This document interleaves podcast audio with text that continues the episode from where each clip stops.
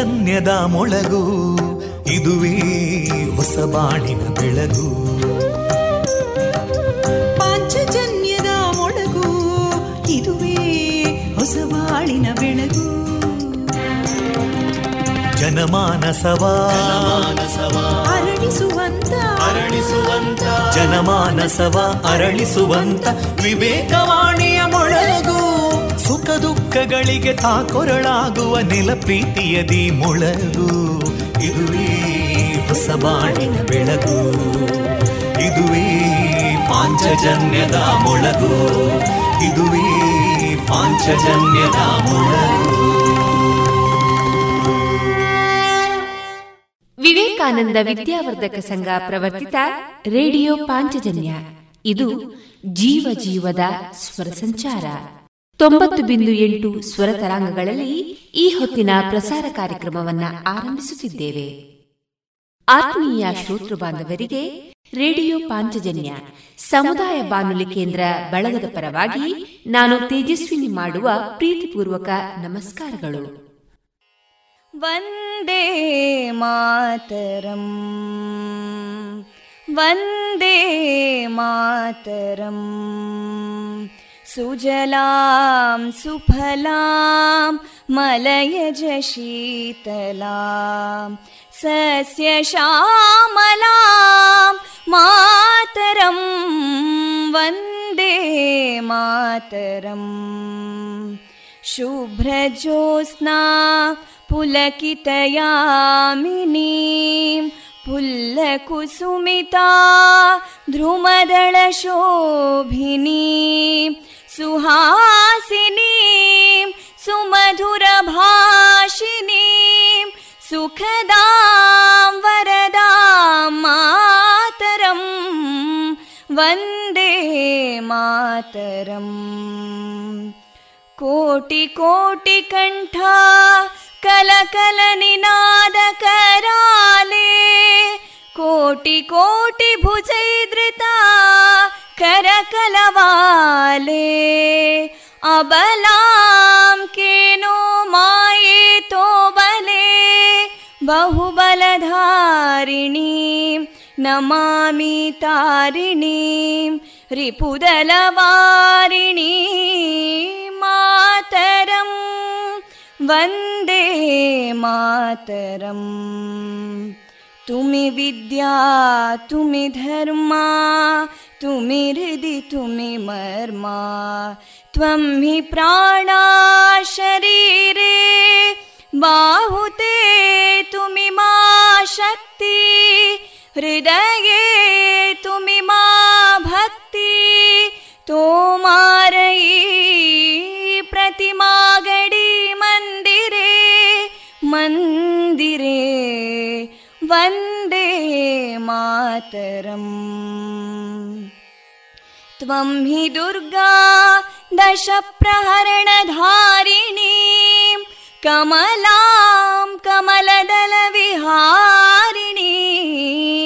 वाणीं विद्यादायिनीं नमामि त्वां नमामि कमलाम् अमलामतुलां सुजलां सुफलां मातरं वन्दे मातरम् श्यामलां सरलां सुस्मितां भूषितां धरणीं भरणीं मातरं वन्दे मातरम् वन्दे मातरम्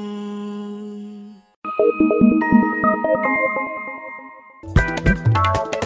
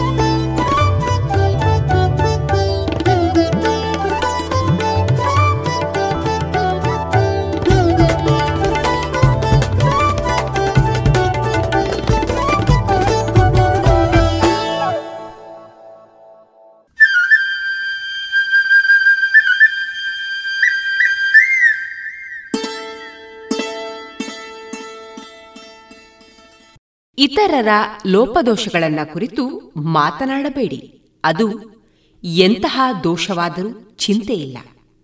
ಅದರಿಂದ ಏನು ಪ್ರಯೋಜನವೂ ಆಗುವುದಿಲ್ಲ. ಅವನ ತಪ್ಪನ್ನ ಕುರಿತು ಮಾತನಾಡಿದರೆ ಅವನಿಗೆ ಎಳ್ಳಷ್ಟು ಸಹಾಯವೂ ಆಗುವುದಿಲ್ಲ.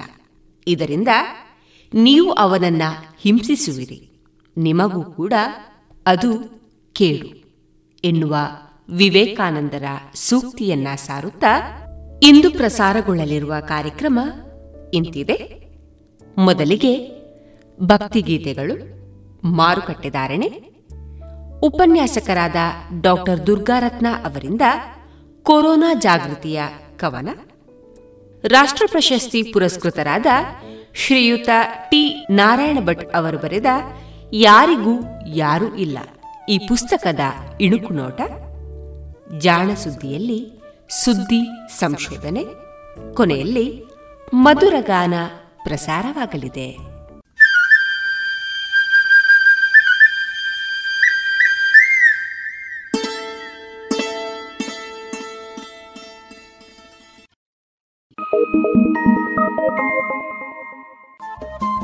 ರೇಡಿಯೋ ಪಾಂಚಜನ್ಯ ತೊಂಬತ್ತು ಬಿಂದು ಎಂಟು ಎಫ್ಎಂ ಸಮುದಾಯ ಬಾನುಲಿ ಕೇಂದ್ರ ಪುತ್ತೂರು. ಇದು ಜೀವ ಜೀವದ ಸ್ವರ ಸಂಚಾರ.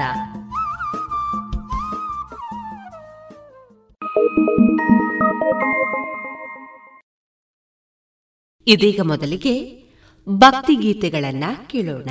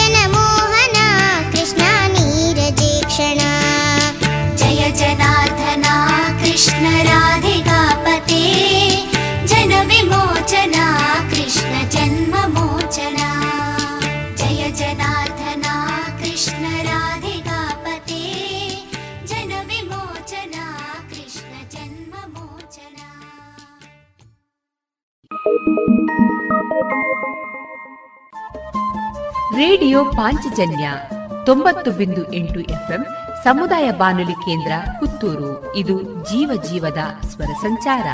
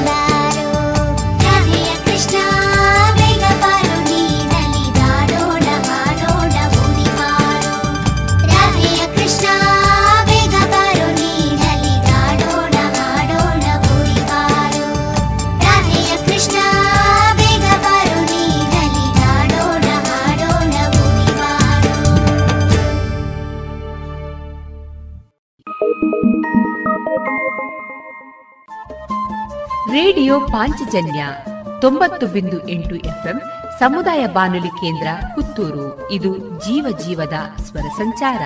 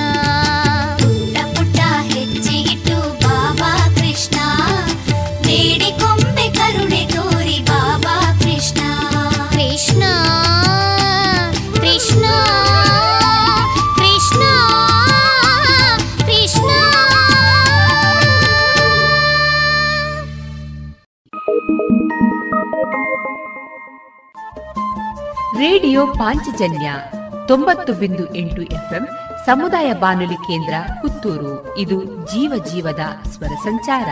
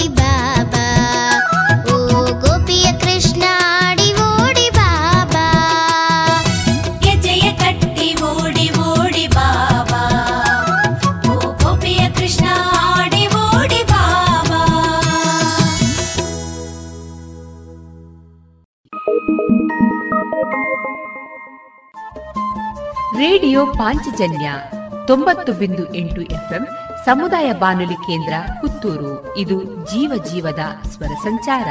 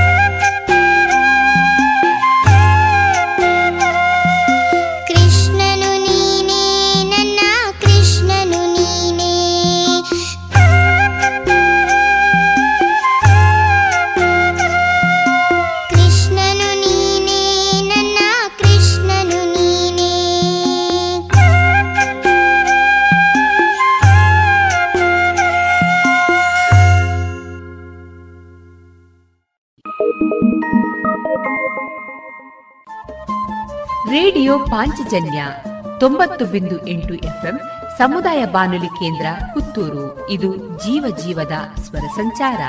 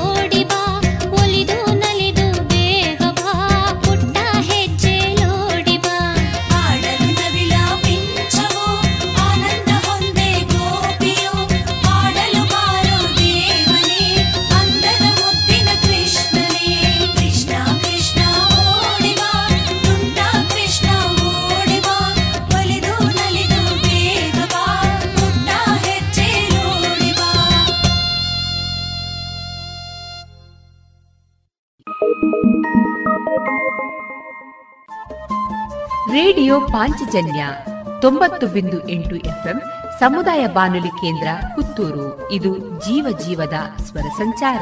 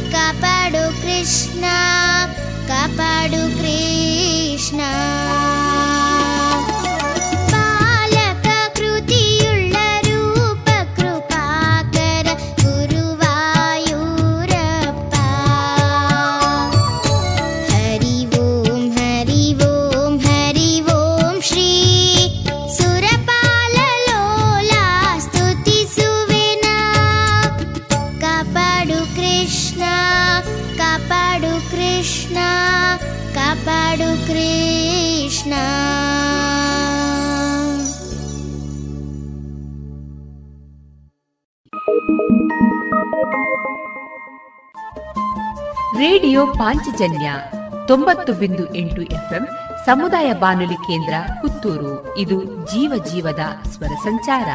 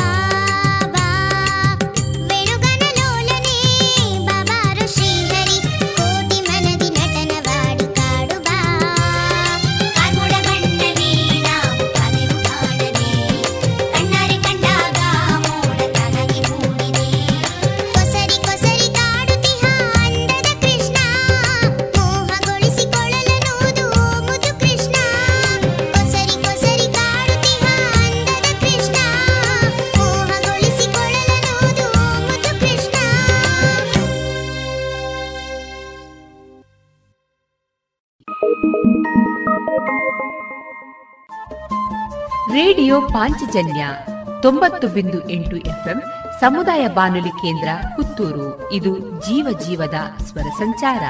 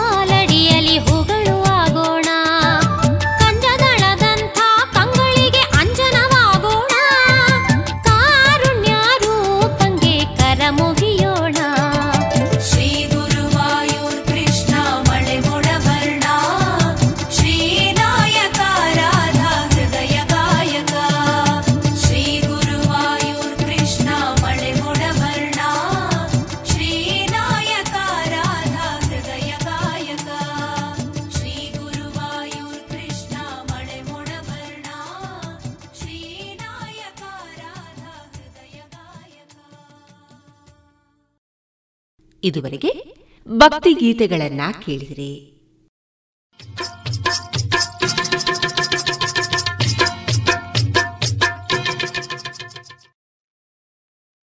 ಮಾರುಕಟ್ಟೆ ಧಾರಣೆ ಇಂತಿದೆ. ಚಾಲಿ ಹೊಸ ಅಡಿಕೆ ಕೆಜಿಗೆ ರೂಪಾಯಿ ಮುನ್ನೂರರಿಂದ ನಾಲ್ಕುನೂರ ಐದು. ಚಾಲಿ ಹಳೆ ಅಡಿಕೆ ಕೆಜಿಗೆ ರೂಪಾಯಿ ಮುನ್ನೂರ ನಲವತ್ತರಿಂದ ಐನೂರು. ಡಬಲ್ ಚೋಲ್ ಕೆಜಿಗೆ ರೂಪಾಯಿ ಮುನ್ನೂರ ಅರವತ್ತ ಐದರಿಂದ ಐನೂರು. ಹಳೆ ಪಟೋರ ಮುನ್ನೂರರಿಂದ ಮುನ್ನೂರ ಮೂವತ್ತು ಹೊಸ ಪಟೋರ ಇನ್ನೂರ ಎಂಬತ್ತರಿಂದ ಮುನ್ನೂರ ಮೂವತ್ತು ಹಳೆ ಉಳ್ಳಿ ಕೆಜಿಗೆ ರೂಪಾಯಿ ನೂರ ಹತ್ತರಿಂದ ಇನ್ನೂರ ನಲವತ್ತ ಐದು ಹೊಸ ಉಳ್ಳಿ ಕೆಜಿಗೆ ರೂಪಾಯಿ ನೂರ ಹತ್ತರಿಂದ ಇನ್ನೂರ ನಲವತ್ತ ಐದು ಹಳೆ ಕರಿಗೋಟು ಮತ್ತು ಹೊಸ ಕರಿಗೋಟು ನೂರ ಹತ್ತರಿಂದ ಇನ್ನೂರ ಮೂವತ್ತ ಐದು ಕೊಕ್ಕೋ ಧಾರಣೆ, ಹಸಿ ಕೊಕ್ಕೋ ಐವತ್ತ ಒಂಬತ್ತರಿಂದ ಅರವತ್ತ ನಾಲ್ಕು ಒಣಕೊಕ್ಕೋ ನೂರ ಅರವತ್ತ ಐದರಿಂದ ನೂರ ಎಂಬತ್ತ ಮೂರು ರಬ್ಬರ್ ಧಾರಣೆ, ಗ್ರೇಡ್ ನೂರ ಐವತ್ತ ಒಂಬತ್ತು ರೂಪಾಯಿ, ಲಾಟ್ ನೂರ ನಲವತ್ತ ಒಂದು ರೂಪಾಯಿ, ಸ್ಕ್ರ್ಯಾಪ್ ಒಂದು ತೊಂಬತ್ತ ನಾಲ್ಕು ರೂಪಾಯಿ, ಸ್ಕ್ರ್ಯಾಪ್ ಎರಡು ಎಂಬತ್ತ ಆರು ರೂಪಾಯಿ.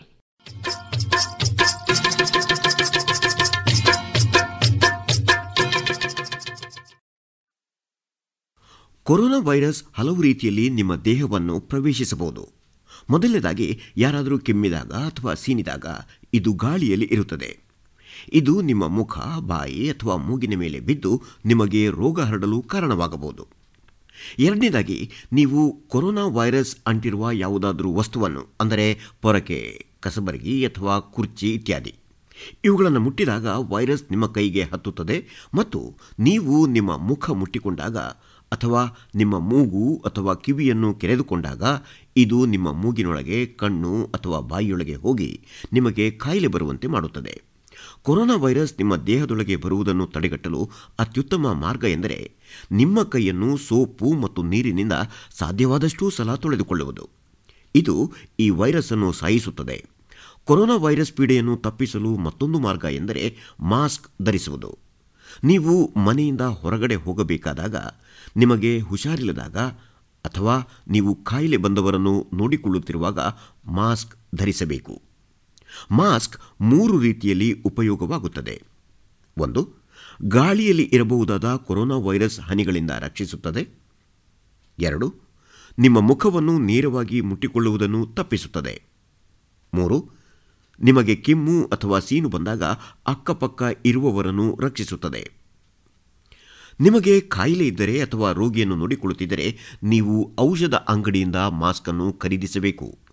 ಮಾಸ್ಕನ್ನು ಹೇಗೆ ಬಳಸುವುದು?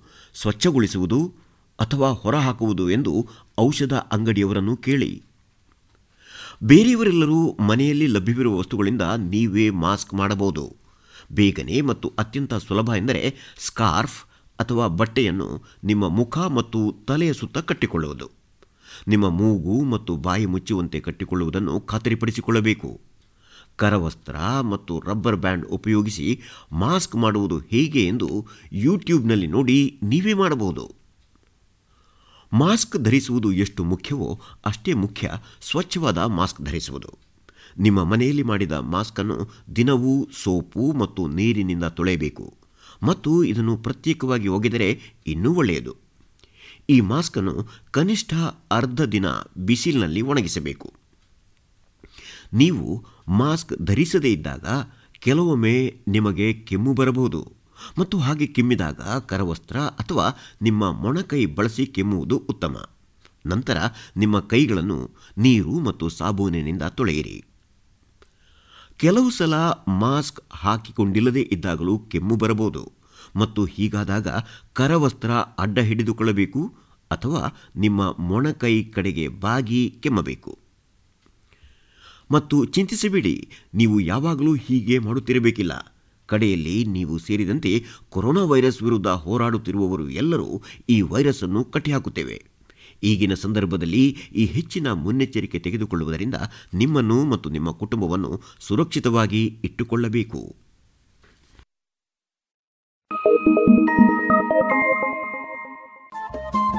ರೇಡಿಯೋ ಪಾಂಚಜನ್ಯ ತೊಂಬತ್ತು ಬಿಂದು ಎಂಟು ಎಫ್ಎಂ ಸಮುದಾಯ ಬಾನುಲಿ ಕೇಂದ್ರ ಪುತ್ತೂರು. ಇದು ಜೀವ ಜೀವದ ಸ್ವರ ಸಂಚಾರ.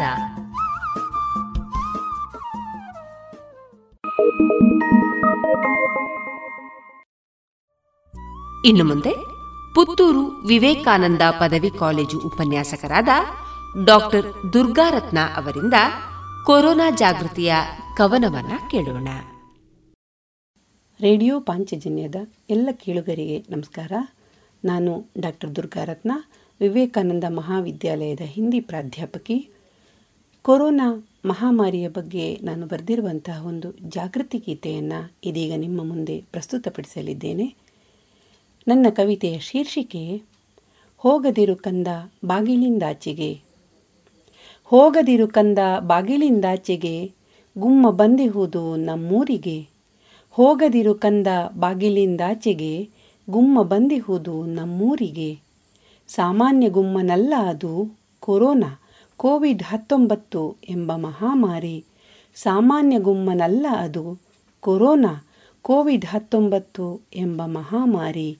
ಹೋಗದಿರು ಕಂದ ಬಾಗಿಲಿಂದಾಚೆಗೆ ಗುಮ್ಮ ಬಂದಿಹುದು ನಮ್ಮೂರಿಗೆ. ಬಾಗಿಲಿಂದಾಚೆಗೆ ನೀ ಹೋದರೆ ನಿನ್ನ ಎತ್ತಿ ಕೊಂಡೊಯ್ಯುವುದು, ನಮ್ಮೆಲ್ಲರನ್ನು ಕಟ್ಟಿಕೊಂಡೊಯ್ಯುವುದು. ಬಾಗಿಲಿಂದಾಚೆಗೆ ನೀ ಹೋದರೆ ನಿನ್ನ ಎತ್ತಿ ಕೊಂಡೊಯ್ಯುವುದು, ನಮ್ಮೆಲ್ಲರನ್ನು ಕಟ್ಟಿಕೊಂಡೊಯ್ಯುವುದು.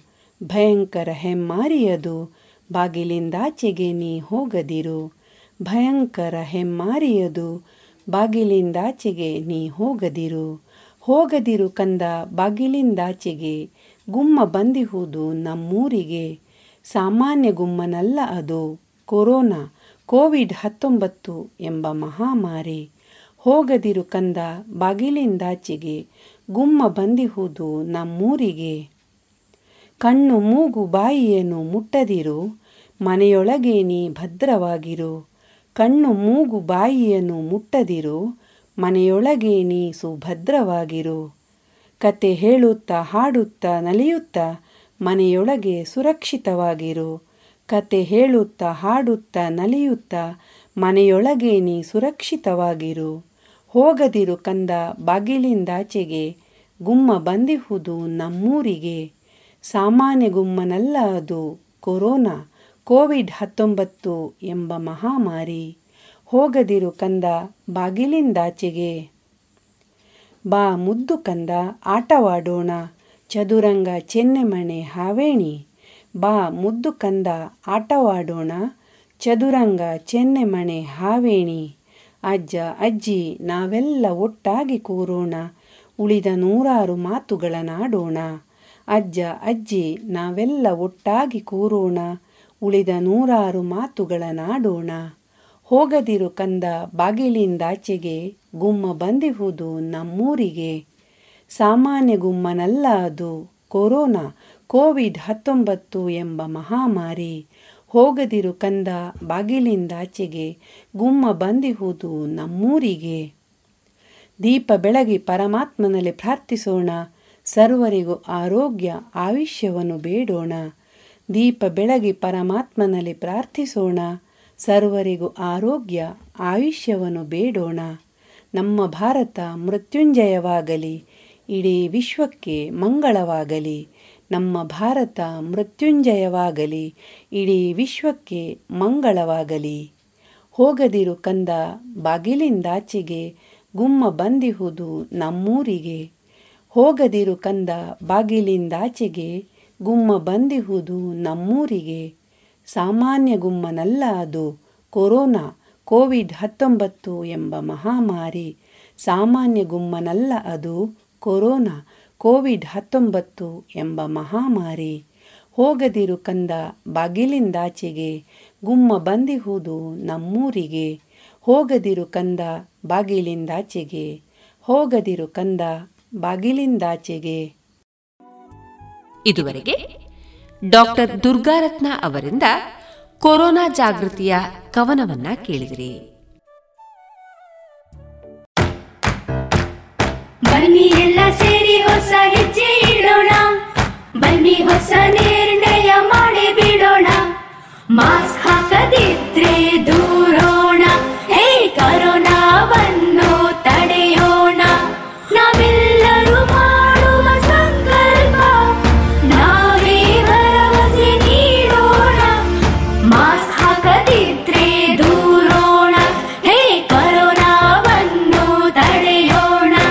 ಭಾರತ ಸರ್ಕಾರದ ಮೂಲಕ ಸಾರ್ವಜನಿಕ ಹಿತಾಸಕ್ತಿ ಮೇರೆಗೆ ಪ್ರಕಟಿಸಲಾಗಿದೆ. ರೇಡಿಯೋ ಪಾಂಚಜನ್ಯ ತೊಂಬತ್ತು ಬಿಂದು ಎಂಟು ಎಫ್ಎಂ ಸಮುದಾಯ ಬಾನುಲಿ ಕೇಂದ್ರ ಪುತ್ತೂರು. ಇದು ಜೀವ ಜೀವದ ಸ್ವರ ಸಂಚಾರ.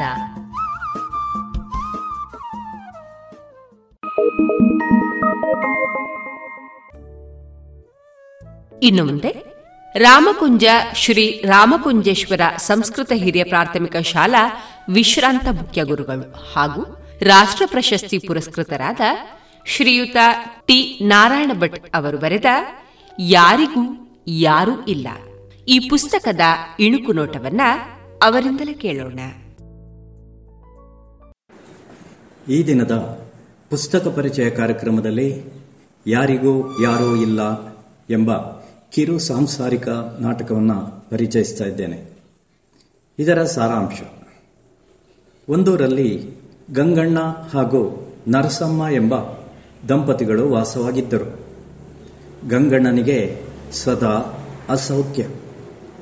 ಕುಟುಂಬದ ಹೊಟ್ಟೆ ಹೊರೆಯಲು ನರಸಮ್ಮನ ದುಡಿಮೆಯೇ ಆಧಾರ.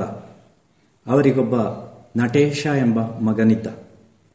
ಬಡತನವಿದ್ದರೂ ಶಾಲೆಗೆ ಕಳುಹಿಸಬೇಕೆಂಬ ಆಸೆ ಇತ್ತು ತಾನು ದುಡಿಯುತ್ತಿದ್ದ ಮನೆಗಳಿಂದ ಸಹಾಯ ಪಡೆದು ಹಾಗೂ ಶಿಕ್ಷಕರ ಸಹಾಯದಿಂದ ಮಗನನ್ನು ಶಾಲೆಗೆ ಕಳುಹಿಸುತ್ತಿದ್ದಳು. ಒಂದು ದಿನ ನಟೇಶ ಗೆಳೆಯರ ಜೊತೆ ಆಟವಾಡುತ್ತಿದ್ದಾಗ ಪೇರಳೆ ಕೊಯ್ಯಲು ಮರಕ್ಕೆ ಹತ್ತಿದ. ಗೆಲ್ಲು ಮುರಿದು ಕೆಳಕ್ಕೆ ಪೊದೆಯ ಮೇಲೆ ಬಿದ್ದಾಗ ಒಣ ಕಡ್ಡಿಯೊಂದು ಕಣ್ಣಿಗೆ ನಾಟಿತು. ಮಕ್ಕಳೆಲ್ಲರೂ ಬೊಬ್ಬಿರಿದರು. ನರಸಮ್ಮ ಓಡೋಡಿ ಬಂದು ನೋಡ್ತಾಳೆ, ರಕ್ತ ಸುರಿಯುತ್ತಿದೆ. ಮೊದಲೇ ಕಷ್ಟದಲ್ಲಿದ್ದ ಆಕೆ ನೆರೆಹೊರೆಯವರ ಸಹಾಯ ಪಡೆದು ಆಸ್ಪತ್ರೆಗೆ ಸಾಗಿಸುತ್ತಾಳೆ. ಆ ಹೊತ್ತಿಗೆ ರಾಮಣ್ಣನೆಂಬ ದಣಿಗಳು ಸಹಾಯ ಮಾಡುತ್ತಾರೆ. ಆಸ್ಪತ್ರೆಯಲ್ಲಿ ವೈದ್ಯರು ಹೇಳಿದರು, ನರಸಮ್ಮ, ನಿಮ್ಮ ಮಗನ ಕಣ್ಣಿಗೆ ಪೂರ್ತಿ ಏಟು ಬಿದ್ದು ಹಾನಿಯಾಗಿದೆ. ಯಾರಾದರೂ ಕಣ್ಣು ದಾನಿಗಳಿದ್ದರೆ ಮಗನಿಗೆ ಕಣ್ಣು ಜೋಡಿಸಬಹುದು. ಯೋಚಿಸು ಎಂದರು ಆಕಾಶವೇ ಕಳಚಿ ಬಿದ್ದಂತೆ ದುಃಖದಿಂದ ತಲೆಗೆ ಕೈ ಹೊತ್ತು ಕುಳಿತ ನರಸಮ್ಮ, ಮಗನಿಗೆ ತನ್ನ ಒಂದು ಕಣ್ಣನ್ನೇ ದಾನವಾಗಿ ಕೊಡುವುದೆಂದು ನಿರ್ಧರಿಸಿದಳು. ವೈದ್ಯರು ಒಪ್ಪಿ ಮಗನಿಗೆ ಕಣ್ಣನ್ನು ಜೋಡಿಸಿದರು. ಮಗ ಹುಷಾರಾದ. ವಿದ್ಯಾಭ್ಯಾಸ ಮುಂದುವರೆದು ಡಿಗ್ರಿ ಮುಗಿಸಿದ. ಅಮ್ಮ ಕಣ್ಣು ದಾನ ಮಾಡಿದ ಸಂಗತಿ ಗೌಪ್ಯವಾಗಿಟ್ಟಿದ್ದಳು. ಒಂದೆರಡು ವರ್ಷ ತಿರುಗಾಡುತ್ತಿದ್ದ ನಟೇಶ ಮುಂಬೈನಲ್ಲಿ ಒಂದು ಉದ್ಯೋಗ ಪಡೆದ. ಐದಾರು ತಿಂಗಳು ಅಮ್ಮನಿಗೆ ಒಂದಷ್ಟು ಹಣ ರವಾನಿಸುತ್ತಿದ್ದ. ಆ ಬಳಿಕ ಮನೆಗೆ ಪತ್ರವಾಗಲಿ, ಹಣವಾಗಲಿ ಬರುವುದು ದೂರ ಸರಿಯಿತು ಅಮ್ಮ ನರಸಮ್ಮ ಬೇಸರಪಟ್ಟಳು. ಮಗ ಯಾಕೆ ಹೀಗಾದ? ಎಂದು ದುಃಖದಿಂದ ಕಾಲ ಕಳೆಯುತ್ತಿದ್ದಳು. ಬಡತನ ಮಿತಿ ಮೀರಿತ್ತು ಇತ್ತ ಅಸೌಖ್ಯದಿಂದ ಗಂಗಣ್ಣ ಒಂದು ದಿನ ಇಹಲೋಕವನ್ನು ತ್ಯಜಿಸುತ್ತಾನೆ. ಮುಂಬೈಗೆ ತೆರಳಿದ ನಟೇಶ, ಸುಮನ ಎಂಬವಳನ್ನು ಮದುವೆ ಮಾಡಿಕೊಂಡು ಅಲ್ಲೇ ಸಂಸಾರ ನಡೆಸಲಾರಂಭಿಸಿದ. ಇದಾವುದನ್ನು ಅಮ್ಮ ನರಸಮ್ಮನಿಗೆ ತಿಳಿಸಲೇ ಇಲ್ಲ. ಸಂಪರ್ಕವನ್ನೇ ಕಳೆದುಕೊಂಡು ಹೀಗೆ ಏಳೆಂಟು ವರ್ಷಗಳು ಸಾಗಿದವು. ಮಗನಿಗೆ ಇಷ್ಟೆಲ್ಲ ತ್ಯಾಗ ಮಾಡಿಯೋ, ಇಂದು ನನ್ನಿಂದ ದೂರವಾದನೆಂಬ ಬೇಸರ ನರಸಮ್ಮನನ್ನು ಕಾಡುತ್ತಿತ್ತು. ನರಸಮ್ಮ ಒಂದು ದಿನ ಅಕ್ಕನ ಮಗ ರವಿ ಎಂಬವನ ಸಹಾಯ ಪಡೆದು ಮುಂಬಯಿಗೆ ಹೋಗುವುದೆಂದು ನಿರ್ಧರಿಸಿದಳು. ಹೇಗಾದರೂ ಮಾಡಿ ಮಗನನ್ನು ಹುಡುಕಬೇಕೆಂಬುದೇ ಇವಳ ಗುರಿಯಾಗಿತ್ತು. ನಟೇಶ ಬರೆದಿದ್ದ ಪತ್ರದ ವಿಳಾಸ ಹುಡುಕಿ ಅದರ ಆಧಾರದಿಂದ ರವಿ ಮತ್ತು ನರಸಮ್ಮ ಮುಂಬೈ ಬಸ್ ಹತ್ತಿದರು. ಮುಂಬೈನಲ್ಲಿ ರಿಕ್ಷಾವೊಂದರ ಸಹಾಯದಿಂದ ನಟೇಶನ ವಿಳಾಸವನ್ನು ಪತ್ತೆ ಹಚ್ಚಿದರು ನರಸಮ್ಮನ ದುರ್ದೈವವೋ ಏನೋ, ನಟೇಶ ಆ ಮನೆಯಿಂದ ಬೇರೆ ಮನೆಗೆ ಹೋಗಿ ವಾಸವಾಗಿದ್ದಾನೆಂಬ ಸಂಗತಿ ತಿಳಿಯಿತು. ಆ ಮನೆಯಲ್ಲಿದ್ದವರು ಹೊಸ ವಿಳಾಸವನ್ನು ತಿಳಿಸಿದರು. ಮತ್ತೆ ಆ ವಿಳಾಸಕ್ಕೆ ತೆರಳಿದಾಗ ಆ ಮನೆಯಲ್ಲಿ ಒಬ್ಬಳು ಹೆಂಗಸು ಮತ್ತು ಒಂದು ಮಗು ಇತ್ತು. ನರಸಮ್ಮ ರವಿ ಕನ್ನಡದಲ್ಲಿ ಮಾತಾಡ್ತಾರೆ. ಇದು ನಟೇಶನ ಮನೆಯೋ ಎಂದು ಕೇಳುತ್ತಾರೆ. ಆ ಹೆಂಗಸು, ಇಲ್ಲಿ ನಟೇಶನೂ ಇಲ್ಲ, ಗಿಟೇಶನೂ ಇಲ್ಲ ಅಂತ ಹಿಂದಿಯಲ್ಲಿ ಹೇಳುತ್ತಾಳೆ. ಅಷ್ಟು ಹೇಳಿ ಬಾಗಿಲನ್ನು ಡಬಾರನೆ ಮುಚ್ಚಿಕೊಳ್ಳುತ್ತಾಳೆ. ಆದರೂ ನರಸಮ್ಮ ಹಠ ಹಿಡಿದು ತನ್ನ ವಿಳಾಸವನ್ನು ರವಿಯ ಮೂಲಕ ಬರೆಸಿ ಆಕೆಯಲ್ಲಿ ಕೊಟ್ಟು ದುಃಖದಿಂದ ಪುನಃ ಊರಿಗೆ ಹಿಂದಿರುಗುತ್ತಾರೆ. ದಾರಿಯುದ್ದಕ್ಕೂ ನರಸಮ್ಮನಿಗೆ, ಆ ಹೆಂಗಸಿ ಯಾರು? ಅವಳ ಜೊತೆಗಿದ್ದ ಮಗು ನಟೇಶನಂತೆ ಕಾಣುತ್ತಿದೆ. ಅವನ ಹೆಂಡತಿಯಾಗಿರಬಹುದೇ ಮಗು ಅವನದ್ದೇ ಆಗಿರಬಹುದೇ? ಆದರೆ ನಟೇಶ ಮದುವೆಯ ಸಂಗತಿ ನನಗೆ ತಿಳಿಸಲೇ ಇಲ್ಲ. ಹೀಗೆ ಹತ್ತಾರು ಸಂಗತಿಗಳು ನರಸಮ್ಮನನ್ನು ಕಾಡುತ್ತಲೇ ಇತ್ತು. ಮುಂಬೈಗೆ ಹೋಗಿ ಬಂದರೂ ಮಗನ ಭೇಟಿಯಾಗಲಿಲ್ಲ. ಇನ್ನು ನಾನು ಯಾಕೆ ಬದುಕಬೇಕು ಎಂಬ ವ್ಯಥೆಯಿಂದ ನರಸಮ್ಮ ಹಾಸಿಗೆ ಹಿಡಿದಳು.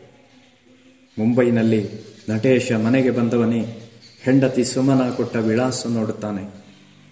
ಇದು ಯಾರು ಕೊಟ್ಟರು? ಯಾರು ಬಂದಿದ್ದರು ಎಂದು ವಿಚಾರಿಸುತ್ತಾನೆ. ಒಬ್ಬಳು ಮುದುಕಿ, ಒಬ್ಬ ಹುಡುಗ ಎಂಬುದಾಗಿ ಸುಮನ ತಿಳಿಸುತ್ತಾಳೆ. ಯೋಚಿಸ್ತಾನೆ, ಚಹರೆಯನ್ನ ಕೇಳ್ತಾನೆ ಹೆಂಡತಿಯಲ್ಲಿ. ಅವಳು ಹೇಳುವಂತಹ ಚಹರೆಯನ್ನು ಕೇಳಿದಾಗ ಬಂದಿರುವುದು ನನ್ನ ತಾಯಿಯೇ ಇರಬೇಕು ಎಂಬುದು ಅವನಿಗೆ ಖಾತ್ರಿಯಾಯಿತು ಸುಮನ ಹೇಳ್ತಾಳೆ, ಊರಿಗೆ ಹೋಗಿ ನಿಮ್ಮ ಅಮ್ಮನನ್ನ ನೋಡಿ ಬರೋಣ, ಆದಷ್ಟು ಬೇಗ ಹೋಗೋಣ ಅಂತ ಸುಮನ ಹೇಳ್ತಾಳೆ. ಇತ್ತ ನರಸಮ್ಮ ಸಮೀಪದ ಮನೆಯ ಗಂಗಮ್ಮಜ್ಜಿಯ ಸಹಾಯದಿಂದ ಅಸೌಖ್ಯ ಉಂಟಾದರೂ ದಿನವನ್ನು ಕಳೆಯುತ್ತಾ ಇದ್ದಳು.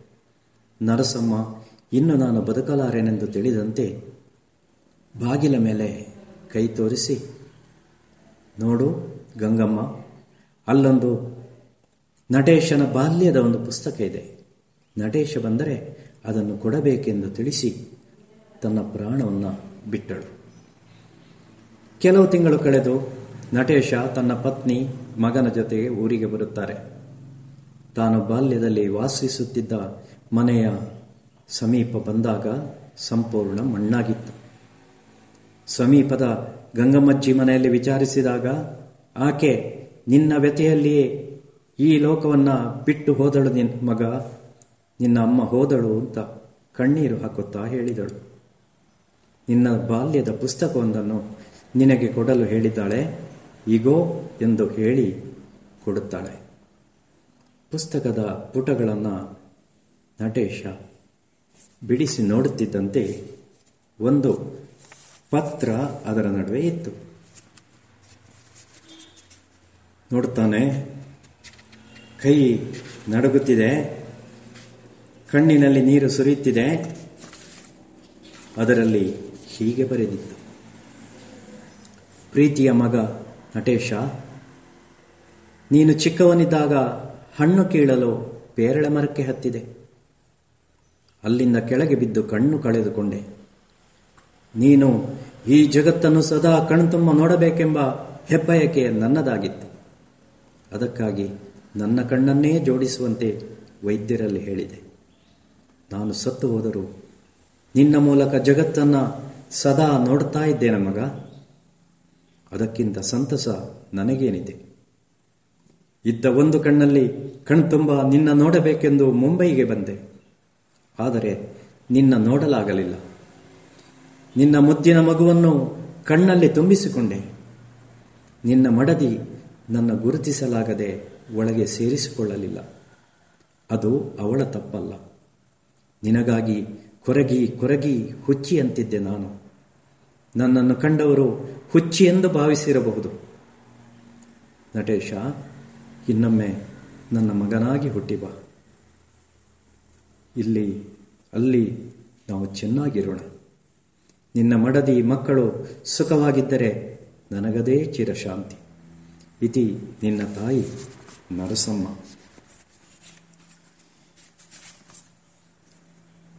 ನಟೇಶ ಹೇಳ್ತಾನೆ, ಅಮ್ಮ ಅಮ್ಮ, ಎನ್ನುತ್ತಾ ತೀವ್ರ ಹೃದಯಾಘಾತದಿಂದ ಪ್ರಾಣ ಬಿಟ್ಟ ನರಸಮ್ಮನಿಗೆ ಗಂಡನಿದ್ದು ಇಲ್ಲದಾದ. ಮಗನಿದ್ದರೂ ಇಲ್ಲದಾದ. ಸುಮನಾಳಿಗೆ ಅತ್ತ ತವರು ಮನೆಯೂ ಇಲ್ಲ, ಇತ್ತ ಗಂಡನ ಮನೆಯೂ ಇಲ್ಲ.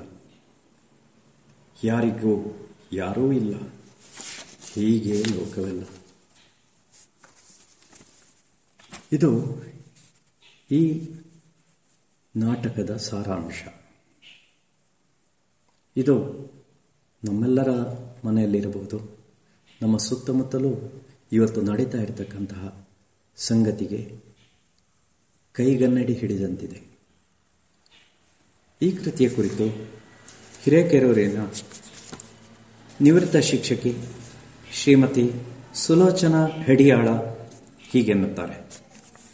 ಸರಳವಾದ ಚಿಕ್ಕ ಚಿಕ್ಕ ವಾಕ್ಯಗಳಲ್ಲಿ ಎಲ್ಲರಿಗೂ ಅರ್ಥವಾಗುವಂತೆ ಶ್ರೀಯುತ ನಾರಾಯಣ್ ಭಟ್, ಟಿ. ರಾಮಕುಂಜ ಇವರು ಬರೆದ ಬುಕ್ಗಳು ಅತ್ಯಂತ ಮೌಲ್ಯಯುತವಾಗಿವೆ. ಇಂತಹ ಉತ್ತಮ ಬುಕ್ಕುಗಳನ್ನು ಪ್ರತಿಯೊಬ್ಬ ಪೋಷಕರು, ಶಿಕ್ಷಕರು ಮುಖ್ಯವಾಗಿ ಓದಲೇಬೇಕೆಂಬುದು ನನ್ನ ಅಭಿಲಾಷೆ. ಬುಕ್ಗಳಿಗೆ ಕೊಟ್ಟ ಶಿರೋನಾಮೆ ಮತ್ತು ಮುಖಪುಟದ ಚಿತ್ರಗಳು ಅತ್ಯಂತ ಆಕರ್ಷಣೀಯವಾಗಿದೆ. ಮನಸ್ಸಿಗೆ ಮುದ ನೀಡುತ್ತವೆ. ಮಕ್ಕಳ ಜನ್ಮದಿನದಂದು ಇಂತಹ ಮೌಲ್ಯಯುತವಾದ ಪುಸ್ತಕಗಳನ್ನು ಕಾಣಿಕೆಯಾಗಿ ಕೊಡಿರೆಂದು ಪುಸ್ತಕ ಅಭಿಮಾನಿಗಳಲ್ಲಿ ನನ್ನದೊಂದು ಸವಿನಯ ಭಿನ್ನ ಪೂಜ್ಯರಾದ ಶ್ರೀಯುತ ನಾರಾಯಣ ಭಟ್ಟರು ಇನ್ನೂ ಹೆಚ್ಚು ಮೌಲ್ಯಯುತವಾದ ಚಿಕ್ಕ ಚಿಕ್ಕ ಬುಕ್ಕುಗಳನ್ನು ಬರೆದು ಸಮಾಜಕ್ಕೆ ಮಾರ್ಗದರ್ಶಕರಾಗಲೆಂದು ಹೃದಯಪೂರ್ವಕವಾಗಿ ಹಾರೈಸುತ್ತೇನೆ. ಸುಲೋಚನಾ ಹೆಡಿಯಾಳ, ನಿವೃತ್ತ ಶಿಕ್ಷಕಿ, ಹಿರೇಕೆರೂರು. ಈ ನಾಟಕ ಬರೆದ ಲೇಖಕನಾದ ನನ್ನ ಉದ್ದೇಶ ಹೀಗಿದೆ. ಶಿಕ್ಷಕರು ಹಾಗೂ ಪೋಷಕರಿಗಾಗಿ ಈ ಪುಸ್ತಕವನ್ನು ವಿಶೇಷವಾಗಿ ಬರೆದಿದ್ದೇನೆ. ಒಂದು ಕಾಲ ಇತ್ತು, ರಾತ್ರಿ ಪೂರ್ತಿ ಊರ ಶಾಲೆಯಲ್ಲಿ ವಾರ್ಷಿಕೋತ್ಸವದ ಸಂಭ್ರಮ. ಅಲ್ಲಿ ಮಕ್ಕಳ ಮತ್ತು ಹಿರಿಯರ ನಾಟಕಗಳೆಂದರೆ ಊರ ಮಂದಿಗೆ ಸಂತಸವೇ ಸಂತಸ. ಟಿವಿ ಬಂದ ಮೇಲೆ ನಾಟಕಗಳೆಂದರೆ ಯಾರಿಗೂ ಇಷ್ಟವಿಲ್ಲ. ಅದರಲ್ಲೂ ಪೌರಾಣಿಕ, ಐತಿಹಾಸಿಕ ಮಕ್ಕಳ ನಾಟಕವನ್ನು ಇಷ್ಟಪಡುವವರು ಬೆರಳೆಣಿಕೆ ಮಂದಿ ಮಾತ್ರ.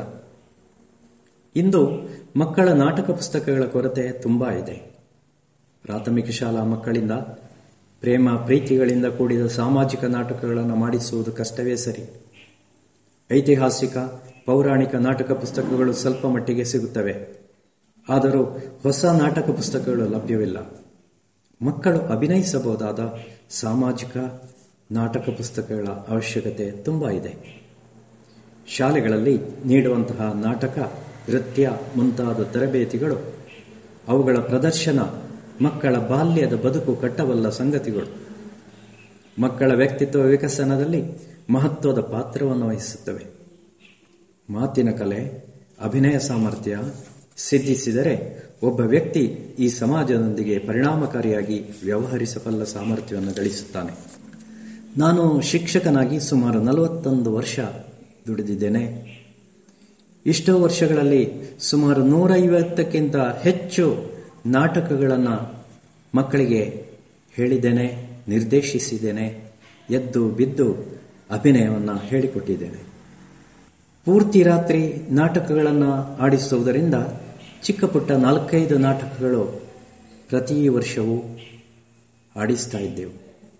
ಇದರಲ್ಲಿ ಸುಮಾರು ನೂರು ಮಕ್ಕಳಿಗೆ ಅವಕಾಶವನ್ನು ಅಭಿನಯಿಸಲಿಕ್ಕೆ ನಾವು ಕೊಡ್ತಾ ಇದ್ದೆವು. ಪ್ರತಿ ವರ್ಷ ನಾಟಕ ಪುಸ್ತಕ ಹುಡುಕುವುದೇ ನಮಗೆ ತುಂಬ ಕಷ್ಟವಾಗ್ತಾ ಇತ್ತು. ಅದಕ್ಕೆ ಕಂಡಿತು, ನಾನು ಒಂದು ಜನತೆ ಮೇಲೆ ಪ್ರಭಾವ ಬೀರಬಲ್ಲಂತಹ ಒಂದು ನಾಟಕವನ್ನು ಯಾಕೆ ಬರೀಬಾರದು ಅಂತ ಯೋಚಿಸಿದೆ.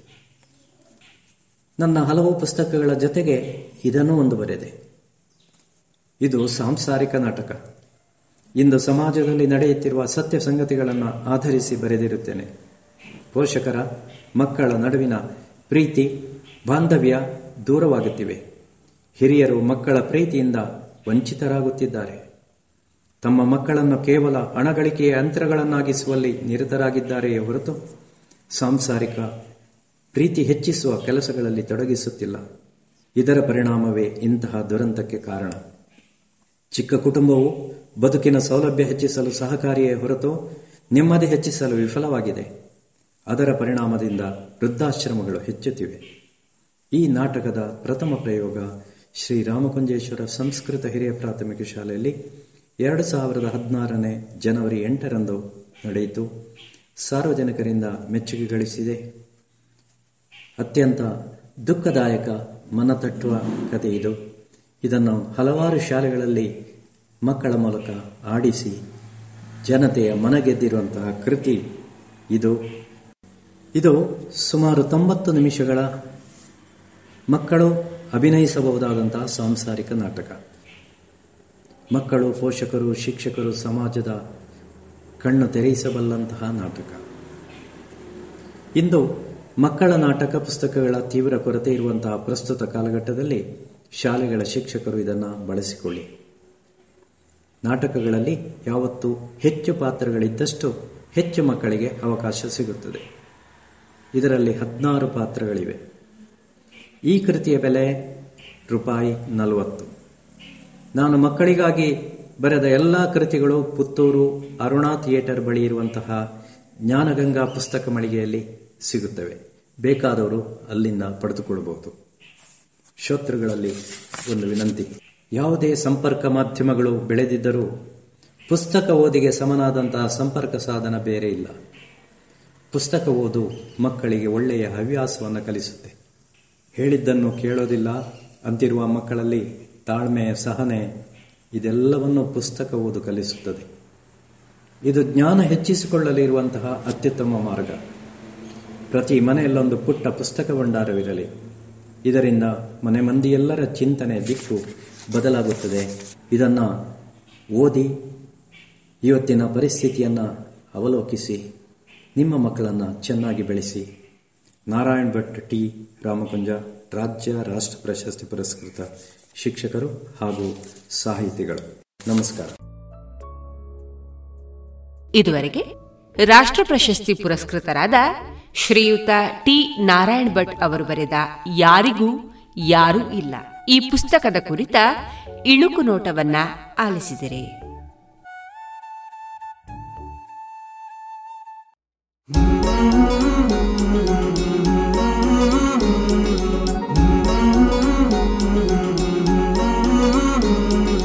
आओ मिलकर विश्व को मजबूत बनाए योग शक्ति को पहचाने, तन मन स्वस्थ बनाए। चले ज्ञान के मार्ग पर हम सत्य को पहचाने। योग करे हम नित्य ही ऋषि मुनियों की ही माने। संदेश ही हम विश्व के जन जन में फैलाए। योग शक्ति को पहचाने, तन मन स्वस्थ बनाए। आसन प्राणायाम ध्यान से तन मन को महकाए। आलस नींद छोड़े खुद को आत्मनिर्भर बनाए आओ मिलकर विश्व को मजबूत बनाए योग शक्ति को पहचाने तन मन स्वस्थ बनाए तन मन स्वस्थ बनाए ಇನ್ನೀಗ ಕೇಳಿ ಜಾಣ ಸುದ್ದಿ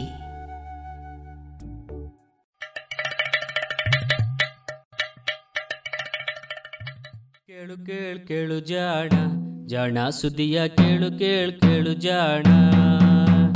ಇಂದು ಹಂದು ಮುಂದು ಹಿಂದು ಹರಿವು ತಿಳಿವು ಚುಟುಕು ಬೆರಗು ನಿತ್ಯ ನುಡಿಯುವತ್ತು ತರಲು, ನಿತ್ಯ ನುಡಿಯುವತ್ತು ತರಲು. ಕೇಳಿ ಜಾಣರ, ಜಾಣ ಸುದ್ದಿಯ ಕೇಳು ಕೇಳು ಕೇಳು ಜಾಣ ಜಾಣ ಸುದಿಯ ಕೇಳು ಕೇಳು ಕೇಳು ಜಾಣ. ಸುದ್ದಿ ಸಂಶೋಧನೆ.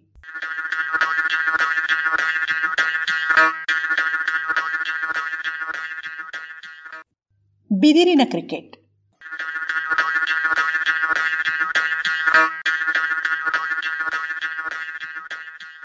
ಕ್ರಿಕೆಟ್ ಆಟವನ್ನ ಒಂದು ಕಾಲದಲ್ಲಿ ಬಲು ದುಬಾರಿ ಆಟ ಎನ್ನುತ್ತಿದ್ದರು. ಕಾರಣ, ಅದನ್ನು ಆಡಲು ಬೇಕಾದ ಬ್ಯಾಟು ದುಬಾರಿ, ಚರ್ಮದ ಚೆಂಡು ಕೂಡ ದುಬಾರಿಯಾಗಿತ್ತು. ಕಾಲ ಬದಲಾಗಿದೆ, ಈಗ ಬೀದಿ ಬೀದಿಗಳಲ್ಲೂ ಬ್ಯಾಟ್ ಮಾಡಿ ಮಾರುವವರನ್ನು ಕಾಣಬಹುದು. ಹಾಗೆಯೇ ಚರ್ಮದ ಚೆಂಡು ಏನಿದ್ದರೂ ಅಂತಾರಾಷ್ಟ್ರೀಯ ಕ್ರಿಕೆಟ್ ಆಟಗಳಿಗೆ ಇರಲಿ, ಅಗ್ಗದ ರಬ್ಬರ್ ಬಾಲಿನಿಂದಲೇ ಆಡೋಣ ಎಂದು ಆಡುವ ಟೆನಿಸ್ ಬಾಲ್ ಟೂರ್ನಿಗಳು ಈಗ ಪ್ರಸಿದ್ಧ. ಕ್ರಿಕೆಟ್ ಆಟ ಇನ್ನೂ ಅಗ್ಗವಾಗಬಹುದಂತೆ. ಬ್ಯಾಟನ್ನು ಮರದಿಂದ ಮಾಡುವ ಬದಲಿಗೆ ಬಿದಿರಿನಿಂದ ಮಾಡಿದರೆ ಇನ್ನೂ ಹಲವು ಬಡ ರಾಷ್ಟ್ರಗಳು ಇದರಲ್ಲಿ ತೊಡಗಿಕೊಳ್ಳಬಹುದು ಎಂದು ಕ್ರಿಕೆಟ್ ಆಟದ ತವರೂರಾದ ಇಂಗ್ಲೆಂಡಿನ ಕೇಂಬ್ರಿಡ್ಜ್ ವಿಶ್ವವಿದ್ಯಾನಿಲಯದ ಮೆಕ್ಯಾನಿಕಲ್ ಇಂಜಿನಿಯರ್ಗಳಾದ ಬೆನ್ ಡೇವಿಸ್ ಹಾಗೂ ದರ್ಶಿಲ್ ಶಾ ಪತ್ತೆ ಮಾಡಿದ್ದಾರೆ. ಇವರು ಬಿದಿರಿನಿಂದ ಕ್ರಿಕೆಟ್ ಬ್ಯಾಟುಗಳನ್ನು ರೂಪಿಸಿದ್ದಾರಂತೆ. ಅದರಲ್ಲೇನು ವಿಶೇಷ ಎನ್ನಬೇಡಿ. ಕ್ರಿಕೆಟ್ ಆಟಗಾರರಿಗೆ ಬ್ಯಾಟು ಬಲು ಮುಖ್ಯವಾದ ವಸ್ತು. ದೇಹದ ಅಂಗಗಳನ್ನು ರಕ್ಷಿಸುವ ಹೆಲ್ಮೆಟ್ಟು, ಪ್ಯಾಡು ಮೊದಲಾದವುಗಳನ್ನು ಪರೀಕ್ಷಿಸುತ್ತಾರೋ ಇಲ್ಲವೋ?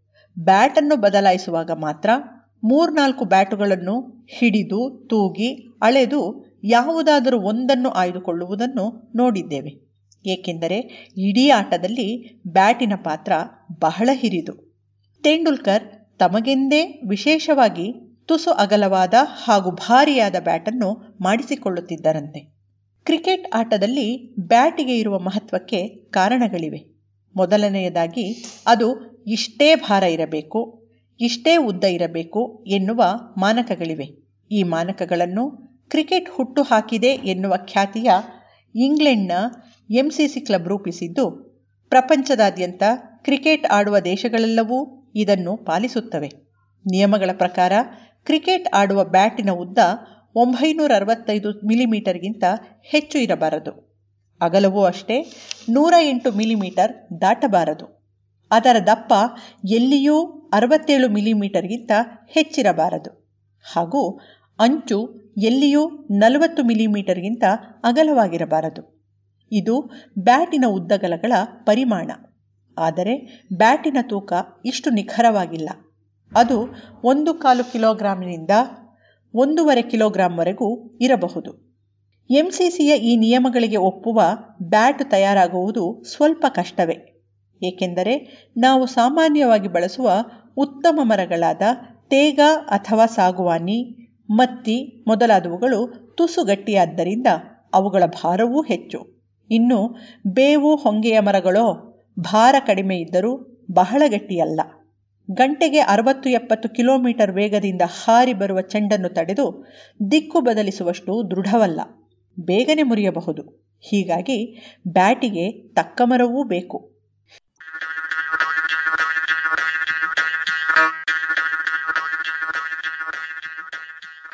ಸಾಂಪ್ರದಾಯಿಕವಾಗಿ ಕ್ರಿಕೆಟ್ ಬ್ಯಾಟನ್ನು ತಯಾರಿಸಲು ಸ್ಯಾಲಿಸ್ ಆಲ್ಬಾ ಅಥವಾ ನೀರಂಜಿ ಮರವನ್ನು ಉಪಯೋಗಿಸುತ್ತಾರೆ.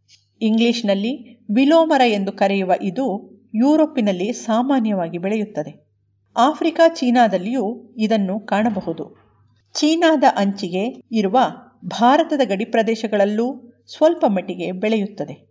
ಇದರ ಮರ ಹಗುರವಾದರೂ ಗಟ್ಟಿಯಾದ್ದರಿಂದ ಕ್ರಿಕೆಟ್ ಬ್ಯಾಟ್ ತಯಾರಿಸಲು ಜನಪ್ರಿಯವಾಗಿದೆ.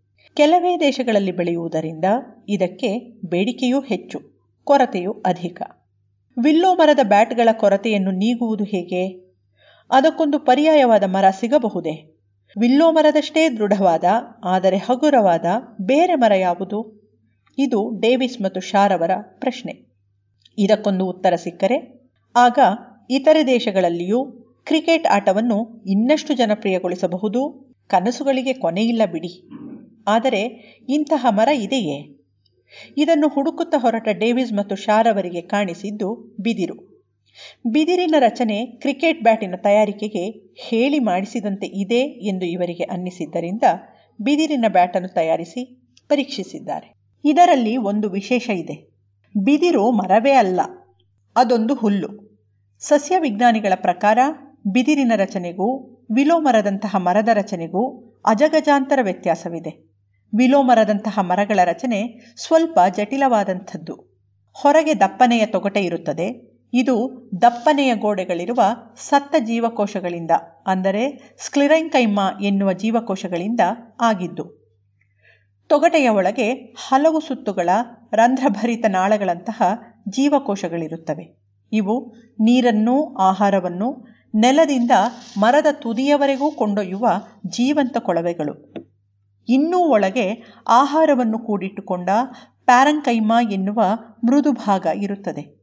ಇದು ಒಟ್ಟಾರೆ ವಿಲೋಮರದಂತಹ ಮರದ ವ್ಯವಸ್ಥಿತ ರಚನೆ. ವಿಲೋದ ದೃಢತೆಗೆ ಕೊಳವೆಯಂತಹ ಕೋಶಗಳೇ ಕಾರಣ.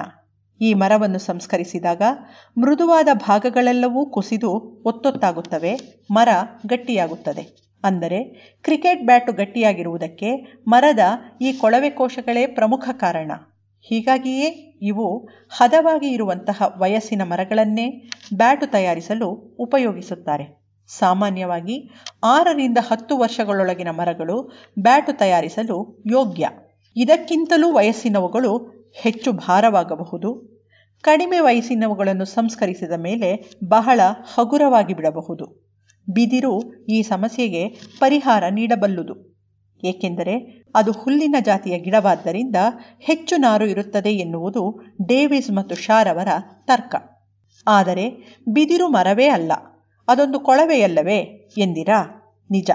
ಬಿದಿರನ್ನು ಕತ್ತರಿಸಿ ಪದರಗಳಿರುವ ಮರಗಳನ್ನಾಗಿ ಸಂಸ್ಕರಿಸಿದರೆ ಬ್ಯಾಟು ತಯಾರಿಕೆಗೆ ಅದೊಂದು ಉತ್ತಮ ವಸ್ತುವಾಗಬಹುದು ಎನ್ನುವ ಅಂದಾಜಿನಿಂದ ಡೇವಿಸ್ ಮತ್ತು ಶಾ ಬಿದಿರನ್ನು ತೆಳು ಹಾಳೆಗಳನ್ನಾಗಿ ಕತ್ತರಿಸಿ, ಜೋಡಿಸಿ, ಬೇಯಿಸಿ, ಒತ್ತಡದಲ್ಲಿ ಒತ್ತಿ, ಗಟ್ಟಿ ಮರದಂತಹ ಮರವನ್ನು ತಯಾರಿಸಿದ್ದಾರೆ.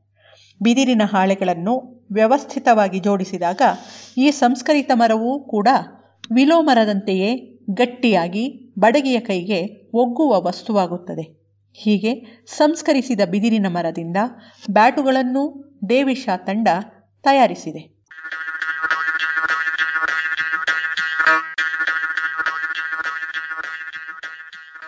ಆದರೆ ಸಂಪ್ರದಾಯವನ್ನು ಮುರಿಯುವುದು ಕಷ್ಟ ಅಲ್ಲವೇ? ಇನ್ನೂರು ವರ್ಷಗಳಿಂದ ಕೇವಲ ವಿಲೋ ಬ್ಯಾಟುಗಳನ್ನಷ್ಟೇ ಉಪಯೋಗಿಸುತ್ತಿರುವ ಆಟದಲ್ಲಿ ಆಟಗಾರರಿಗೆ ಈ ಹೊಸ ಬ್ಯಾಟ್ ಕೂಡ ಹಳೆಯದರಷ್ಟೇ ಸಮರ್ಥ ಎಂದು ನಿರೂಪಿಸಬೇಕಷ್ಟೆ. ಇದಕ್ಕಾಗಿ ಡೇವಿಡ್ ಶಾ ತಂಡ ಹಲವು ಪ್ರಯೋಗಗಳನ್ನು ಮಾಡಿದೆ. ಕ್ರಿಕೆಟ್ ಬ್ಯಾಟಿನ ಸ್ವರೂಪ ಅದರ ಬಳಕೆಗೆ ತಕ್ಕಂತೆ ಇದೆಯಷ್ಟೇ. ಉದಾಹರಣೆಗೆ ಬ್ಯಾಟ್ ಉದ್ದಕ್ಕೂ ಒಂದೇ ದಪ್ಪ ಇರುವುದಿಲ್ಲ. ಬೆನ್ನಿನಲ್ಲಿ ಒಂದೆಡೆ ಸ್ವಲ್ಪ ದಪ್ಪ ಹೆಚ್ಚು ಇರುತ್ತದೆ. ಸಾಧಾರಣವಾಗಿ ಬ್ಯಾಟಿನ ಬುಡದಿಂದ ಬ್ಯಾಟಿನ ಉದ್ದದ ಮೂರನೇ ಒಂದು ಭಾಗದಷ್ಟು ಎತ್ತರದಲ್ಲಿ ಬ್ಯಾಟು ಅತಿ ದಪ್ಪನಾಗಿರುತ್ತದೆ. ಇದರಿಂದಾಗಿ ಬ್ಯಾಟಿನ ಗುರುತ್ವ ಬಿಂದು, ಅರ್ಥಾತ್ ಅದರ ಭಾರವೆಲ್ಲವೂ ಈ ಜಾಗದಲ್ಲಿ ಒಟ್ಟಾಗಿರುತ್ತದೆ. ಇಲ್ಲಿಗೆ ಸರಿಯಾಗಿ ಒಂದು ಕೋಲನ್ನಿಟ್ಟು ಇಡೀ ಬ್ಯಾಟನ್ನು ಎತ್ತಿ ಹಿಡಿಯಬಹುದು. ಈ ಭಾಗವನ್ನು ಮೀಟ್ ಆಫ್ ದ ಬ್ಯಾಟ್ ಎಂದು ವೀಕ್ಷಕ ವಿವರಣೆಗಾರರು ಹೇಳುವುದನ್ನು ಕೇಳಿರುತ್ತೀರಿ. ಬ್ಯಾಟಿನ ರಚನೆ ಹೀಗೆ ಇರುವುದರಿಂದ ಅದನ್ನು ಲೋಲಕದಂತೆ ಜೋರಾಗಿ ಬೀಸಬಹುದು, ಚೆಂಡನ್ನು ಹೊಡೆಯಬಹುದು. ಅದಷ್ಟೇ ಆಗಿದ್ದರೆ ಚೆನ್ನಾಗಿರುತ್ತಿತ್ತು. ಆದರೆ ಬೀಸಿದಾಗ ಬ್ಯಾಟಿನಲ್ಲಿ ಮೈಗೂಡುವ ಎಲ್ಲ ಬಲವನ್ನೂ ಚೆಂಡಿಗೆ ವರ್ಗಾಯಿಸಿದರಷ್ಟೇ ಅದು ಸ್ಟೇಡಿಯಂನಿಂದ ಹೊರಗೆ ಹಾರಬಲ್ಲುದು. ಇದು ಸಾಧ್ಯವಾಗಬೇಕಾದರೆ ಚೆಂಡನ್ನು ಮೀಟ್ ಆಫ್ ದ ಬ್ಯಾಟಿನಿಂದಲೇ ಹೊಡೆಯಬೇಕು. ಹಾಗೂ ಮೀಟ್ ಆಫ್ ದ ಬ್ಯಾಟ್ ಇರುವ ಜಾಗದಲ್ಲಿ ಮರ ಗಟ್ಟಿಯಾಗಿಯೂ ಇರಬೇಕು, ನಮ್ಯವಾಗಿಯೂ ಇರಬೇಕು. ಅರ್ಥಾತ್ ಚೆಂಡಿನ ಏಟಿಗೆ ಅದು ಮುರಿಯಬಾರದು. ರಬ್ಬರಿನಂತೆ ಆ ಹೊಡೆತವನ್ನು ತಡೆದುಕೊಳ್ಳಬೇಕು. ಆದರೆ ಕಲ್ಲಿನಂತೆ ಗಟ್ಟಿಯಾಗಿ ಚೆಂಡನ್ನು ಹೊಡೆಯಬೇಕು. ಇದರ ಜೊತೆಗೆ ಚೆಂಡನ್ನು ಹೊಡೆದಾಗ ಬ್ಯಾಟಿಗೆ ತಗುಲುವ ಹೊಡೆತ ಆಟಗಾರನ ಕೈಗೆ ದಾಟಬಾರದು. ಅಂದರೆ ಬ್ಯಾಟಿನ ಹಿಡಿಕೆಗೆ ಘರ್ಷಣೆಯ ಬಲ ದಾಟದಷ್ಟು ಗಟ್ಟಿಯಾಗಿ ಬ್ಯಾಟ್ ಅದನ್ನು ತಾಳಿಕೊಳ್ಳಬೇಕು. ಈ ಎಲ್ಲ ಅಂಶಗಳನ್ನು ಇಂಜಿನಿಯರ್ಗಳು ಪರೀಕ್ಷೆಗಳಿಂದ ಅಳೆಯಬಹುದು. ಡೇವಿಸ್ ಮತ್ತು ಶಾ ಬಿದಿರಿನ ಬ್ಯಾಟನ್ನು ಈ ಎಲ್ಲ ಪರೀಕ್ಷೆಗಳಿಗೂ ಒಡ್ಡಿದ್ದಾರೆ. ಗಟ್ಟಿಯಾದ ಪ್ಲಾಸ್ಟಿಕ್ನ ಚೆಂಡನ್ನು ಬೀಸಿ ಹೊಡೆದು ಬ್ಯಾಟ್ ತಗುಲಿದಾಗ ಚೆಂಡಿಗೆ ಎಷ್ಟು ಪ್ರಮಾಣದ ಬಲವನ್ನು ದಾಟಿಸುತ್ತದೆ?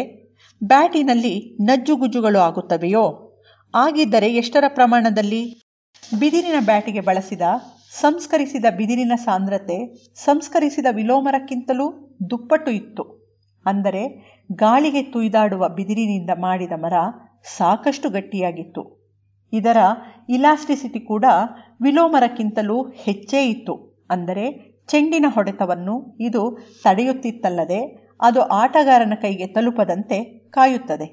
ಮೂರನೆಯದಾಗಿ, ಇದರಲ್ಲಿ ಆಗುವ ನಜ್ಜುಗುಜ್ಜುಗಳು ವಿಲೋದಕ್ಕಿಂತಲೂ ಕಡಿಮೆ ಇದ್ದುವು ಅಂದರೆ ಅರ್ಥ ಇಷ್ಟೇ, ಬಿದಿರನ್ನು ಸಂಸ್ಕರಿಸಿ ಮಾಡಿದ ಬ್ಯಾಟುಗಳು ವಿಲೋ ಬ್ಯಾಟುಗಳಷ್ಟೇ ಸಮರ್ಥವಾಗಿ ಚೆಂಡನ್ನು ಬಾರಿಸಿ ಅಟ್ಟಬಲ್ಲವು, ಹೆಚ್ಚು ಬಾಳಿಕೆ ಬರಬಲ್ಲವು. ಇದರ ಜೊತೆಗೆ ಬಿದಿರಿನ ಅಗ್ಗದ ಬೆಲೆ ಹಾಗೂ ಅದು ಶೀಘ್ರವಾಗಿ ಬೆಳೆಯುವ ಪರಿಯನ್ನೂ ಸೇರಿಸಿದರೆ ಹೆಚ್ಚೆಚ್ಚು ಬ್ಯಾಟುಗಳನ್ನು ತಯಾರಿಸುವುದು ಸಾಧ್ಯ.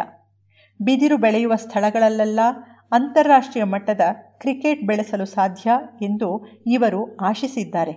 ಈ ಬಗ್ಗೆ ಸವಿಸ್ತಾರವಾದ ವರದಿಯನ್ನು journal of sports engineering and technology ಪತ್ರಿಕೆಯಲ್ಲಿ ಮೊನ್ನೆ ಪ್ರಕಟಿಸಲಾಗಿದೆ. ಅಯ್ಯೋ ಬಿಡಿ, ನಾವು ಈಗಾಗಲೇ ಕೈಗೆ ಸಿಕ್ಕ ದೊಣ್ಣೆಗಳನ್ನೆಲ್ಲ ಕ್ರಿಕೆಟ್ಗೆ ಬಳಸಿದ್ದಾಗಿದೆ. ಬ್ಯಾಟ್ ಅಲ್ಲ ಮುಖ್ಯ, ಆಡಲು ಜಾಗ ಬೇಕಲ್ಲ ಎಂದಿರಾ? ಅದು ಬಹುಶಃ ವಿಜ್ಞಾನದಿಂದ ಸಾಧ್ಯವಿಲ್ಲ ಬಿಡಿ.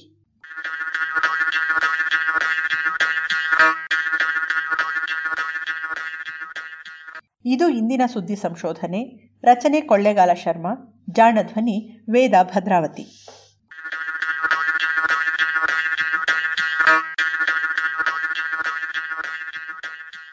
ನೆರವು ಪ್ರಗತಿ ಟ್ರಸ್ಟ್ ಕೋಲಾರ.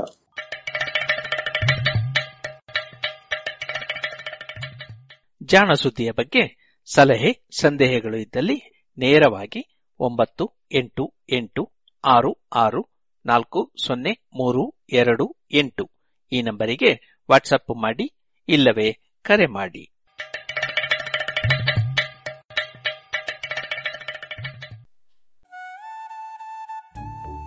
ಇದುವರೆಗೆ ಜಾಣ ಸುದ್ದಿ ಕೇಳಿದಿರಿ.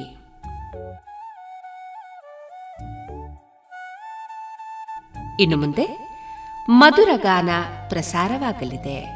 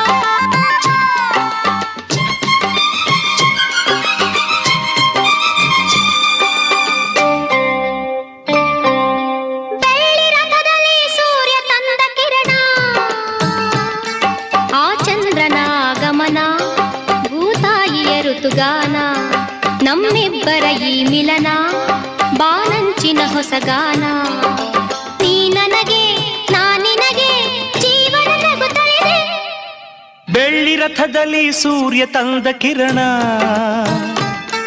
ಆ ಚಂದ್ರನ ಆಗಮನ, ಭೂತಾಯಿಯ ಋತುಗಾನ, ನಮ್ಮಿಬ್ಬರ ಈ ಮಿಲನ, ಬಾನಂಚಿನ ಹೊಸಗಾನ ನೀ ನನಗೆ ನಾನಿನಗೆ ಜೀವನ ನಗುತ್ತಲಿದೆ.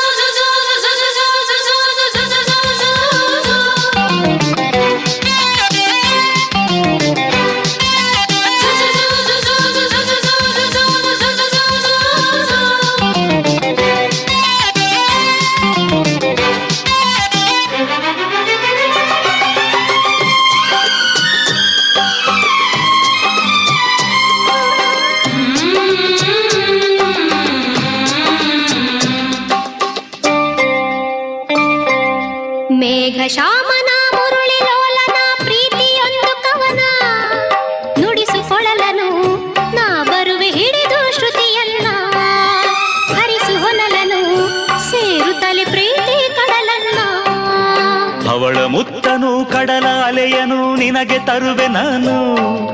ಸೇರಿ ನಿಂದನು ಮುತ್ತಲ್ಲೆ ಮನೆಯ ಕಟ್ಟುವೆನು. ಮುಗಿಲ ಮಿಂಚನೆ ತಂದಿರಿಸಿ ದೀಪ ಹಚ್ಚುವೆನು.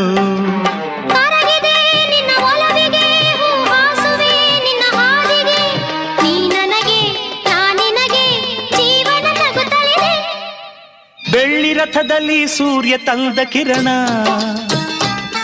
ಆ ಚಂದ್ರನ ಆಗಮನ ಭೂತಾಯಿಯ ಋತುಗಾನ ನಮ್ಮಿಬ್ಬರ ಈ ಮಿಲನ ಬಾನಂಚಿನ ಹೊಸಗಾನ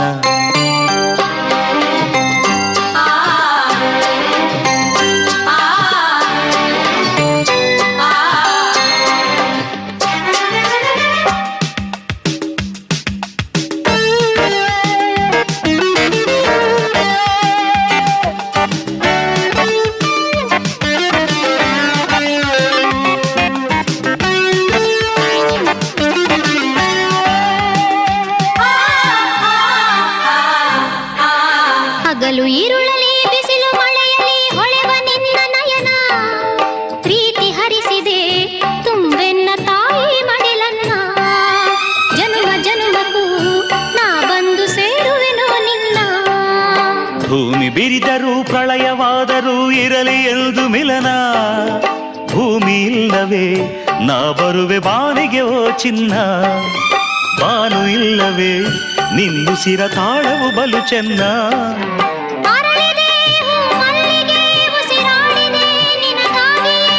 ನೀ ನನಗೆ ನಾನಿನಗೆ ಜೀವನ ನಗುತ್ತಲಿದೆ ಬೆಳ್ಳಿ ರಥದಲ್ಲಿ ಸೂರ್ಯ ತಂದ ಕಿರಣ.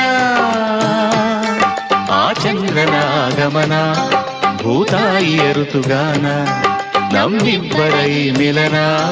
ಬಾಲಂಚಿನ ಹೊಸಗಾನ ನೀ ನನಗೆ ನಾನಿನಗೆ ಜೀವನ ನಗುತ್ತಲಿದೆ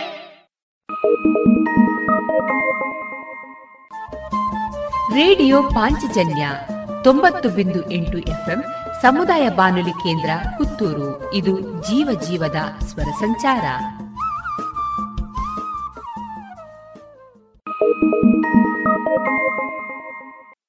ಕನ್ನಡ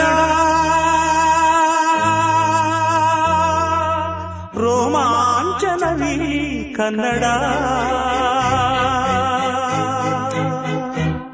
ಕಸ್ತೂರಿ ನುಡಿದು ಕರುಣಾಳು ಮಣ್ಣಿದು ಚಿಂತಿಸು ವಂದಿಸು ಪೂಜಿಸು ಪೂಜಿಸು.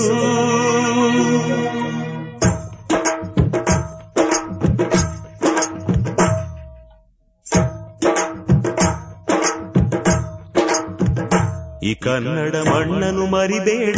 ಓ ಅಭಿಮಾನಿ ಓ ಅಭಿಮಾನಿ. ಈ ಮಣ್ಣಿನ ಹೆಣ್ಣನು ಜರಿಬೇಡ. ಓ ಅಭಿಮಾನಿ ಓ ಅಭಿಮಾನಿ. ಸುಸಂಸ್ಕೃತ ಚರಿತೆಯ ತಾಯ್ನಾಡು, ಮಹೋನ್ನತ ಕಲೆಗಳ ನೆಲೆಬೀಡು. ಕೆಡಿಸದಿರು ಈ ಹೆಸರ ಈ ಹೆಸರ. ಈ ಕನ್ನಡ ಮಣ್ಣನು ಮರಿಬೇಡ. ಓ ಅಭಿಮಾನಿ ಓ ಅಭಿಮಾನಿ ಈ ಮಣ್ಣಿನ ಹೆಣ್ಣನ್ನು ಜರಿಬೇಡ ಓ ಅಭಿಮಾನಿ ಓ ಅಭಿಮಾನಿ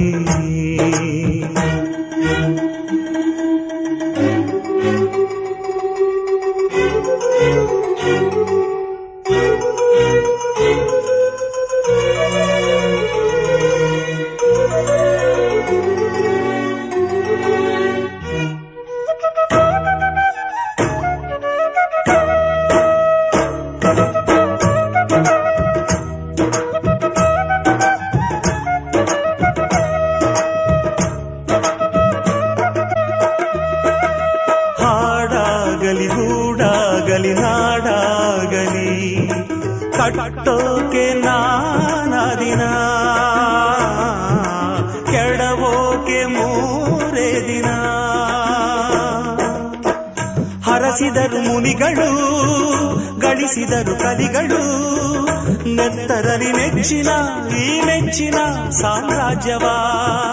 ಹಾಡಿದರು ಕವಿಗಳು, ಕರಗಿದವು ಶಿಲೆಗಳು. ತುಂಬಿದರು ಎದೆಯಲಿ ಅಭಿಮಾನವ. ಕನ್ನಡ.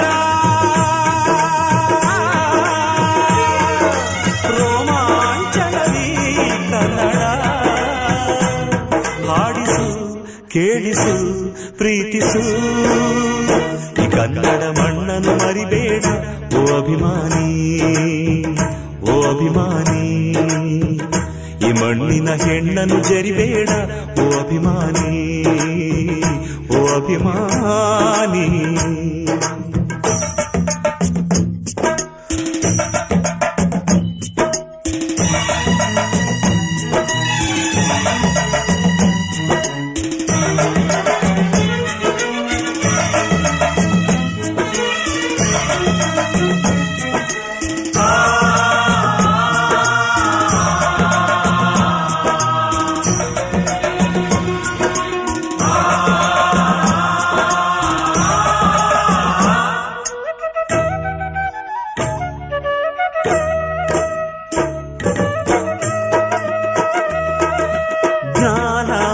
ಚಿನ್ನ ಇದೆ, ಕಾವೇರಿ ಇದೆ, ಬಡತನವೇ ಮೇಲಾಗಿದೆ. ನಮ್ಮ ತನವೇ ಮಂಕಾಗಿದೆ. ಯಾರಿಗರು ನಿಮ್ಮಲಿ ಮದಕರಿಯ ಕರಿಯ ನಾಯಕ, ಕೆಚ್ಚೆದೆಯ ಯಜ್ಜಮ ರಣಧೀರರು ನುಡಿದಾಸರು ಉಳಿದಿಬುದು ನಿಮ್ಮಲಿ ಹೊಯ್ಸಳರ ಕಿಡಿಗಳು. ಹೊನ್ನ ಮಳೆ ಸುರಿಸಿದ ಆರಿರಾಯರ ತೋಳ್ಬಲಗಳು. ಏಳಿರಿ ಏಳಿರಿ, ಈ ಪ್ರಾರ್ಥನೆಯ ಕೇಳಿರಿ. ಕಲಿಯಿರಿ ದುಡಿಯಿರಿ, ಉಳಿಸಿರಿ. ಕನ್ನಡ ಮಣ್ಣನ್ನು ಮರಿಬೇಡ.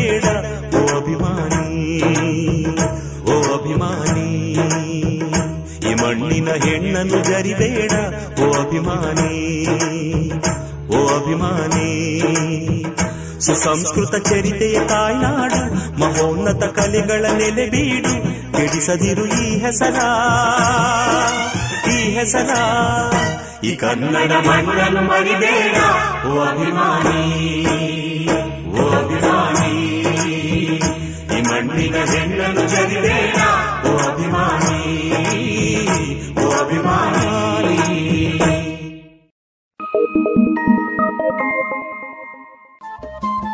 ರೇಡಿಯೋ ಪಾಂಚಜನ್ಯ ತೊಂಬತ್ತು ಬಿಂದು ಎಂಟು ಎಫ್ಎಂ ಸಮುದಾಯ ಬಾನುಲಿ ಕೇಂದ್ರ ಪುತ್ತೂರು. ಇದು ಜೀವ ಜೀವದ ಸ್ವರ ಸಂಚಾರ.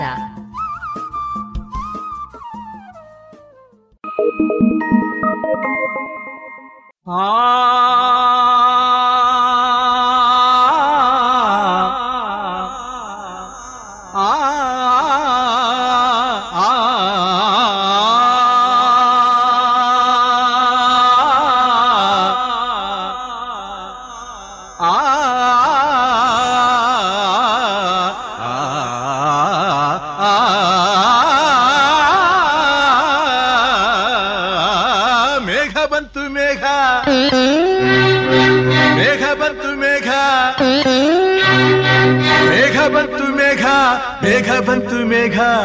ಮೇಘ ನೀಲೆಯ ಮೇಘ ಮೇಘ ಮಲ್ಲರ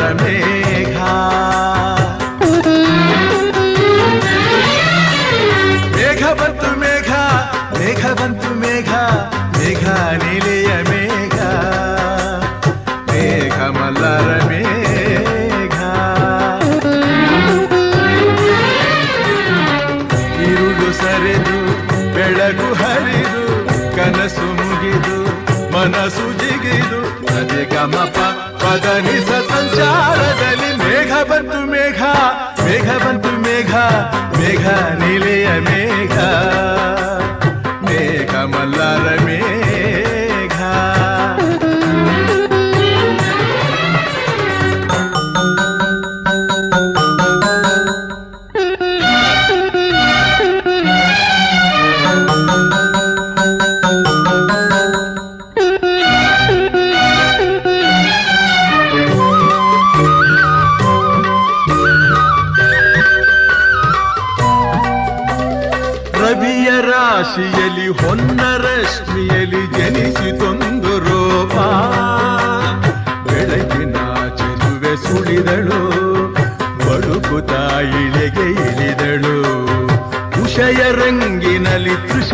ನೋಟದಲ್ಲಿ ಕವಿಯ ಬಳಿಗೆ ಬಂದು ಪ್ರೇಮದ ನಯನ ತೆರೆದಳು, ಕಾವ್ಯದ ಒಳಗೆ ಕುಳಿತಳು ಕಲಕಲಗೊಂಡವು ತ್ರಿಪದಿ ಪದಗಳು, ಪರವಶಗೊಂಡವು ಸಕಲ ರಸಗಳು.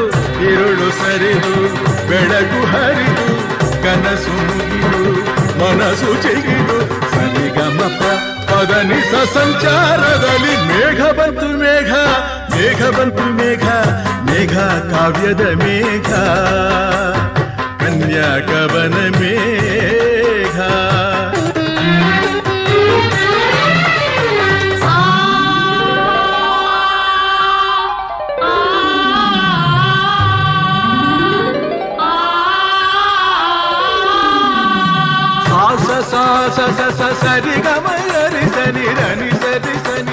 ಸನಿ ರಪ ಮಪದ ಪದನಿ ಸಾಸ ಸಾಸ ಸ ಸ ಸರಿ ಗಮಯರಿ ಸನಿ ರನಿ ಸರಿ ಸನಿ ರಪ ಗಮಪ ಗರಿ ಸಾರಿ ಗರಿ ಗರಿ ಗರಿ ಸರಿ ನಿರಿ ನಿಧನಿ ಧನಿ ದಪ ಧನಿ ದಪ ಮಪ ಸಾರಿ ಗರಿ ಗಮ ಮಮ ಗಮ ಗಮ ಸರಿ ಗ ಸರಿ ಸರಿ ಸರಿ ಸರಿ ಸರಿ ನಿರಿ ನಿರಿ ದಪ ದಾನಿ ಧನಿ ದಪಮ ದಪಮ ಗಮಪಮಗ ಸರಿಗರಿ ಗಮಪಮ ಸರಿಗರಿ ಗಮಪಮ ದಿಂ ತಕ್ಕ ತಜಣು ದಿಂ ತಕ್ಕ ಚಣು ನಾದ ಮಂದಿರದ ವೇದ ದಿಂಚರದ ಮದುವೆ ಮಂಟಪದಲ್ಲಿ ದಲಿತವು ಲಕ್ಷ ದಕ್ಷತೆ ಪಡೆದವು ಧಾನ್ಯ ಧನ್ಯತೆ. ಪ್ರೇಮ ಸಿಂಚನದ ಬಾಳ ಬಂಧನದ ಸ್ನೇಹ ಶಾಸ್ತ್ರದೊಳಗೆ ನಡೆದವು ಸಪ್ತಪದಿಗಳು ತಂದವು ಸಕಲ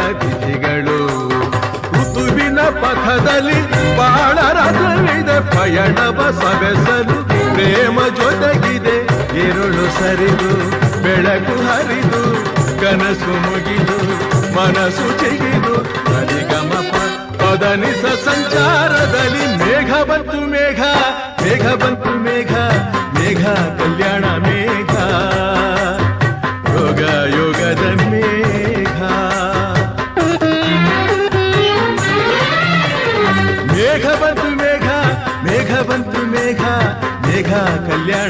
ಮೇಘ ಯೋಗ ಯೋಗದ ಮೇಘ.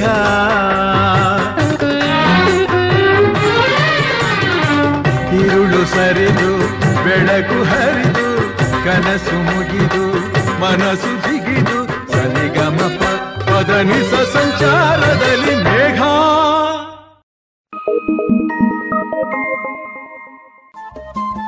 ರೇಡಿಯೋ ಪಾಂಚಜನ್ಯ ತೊಂಬತ್ತು ಬಿಂದು ಎಂಟು ಎಫ್ಎಂ ಸಮುದಾಯ ಬಾನುಲಿ ಕೇಂದ್ರ ಪುತ್ತೂರು. ಇದು ಜೀವ ಜೀವದ ಸ್ವರ ಸಂಚಾರ.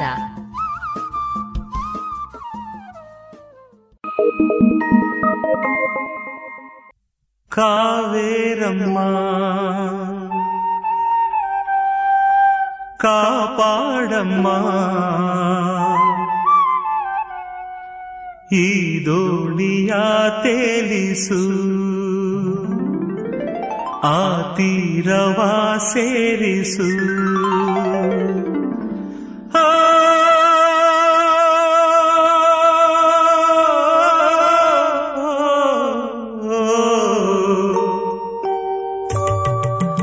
ಕಾವೇರಮ್ಮ ಕಾಪಾಡಮ್ಮ ಈ ದೋಣಿಯ ತೇಲಿಸು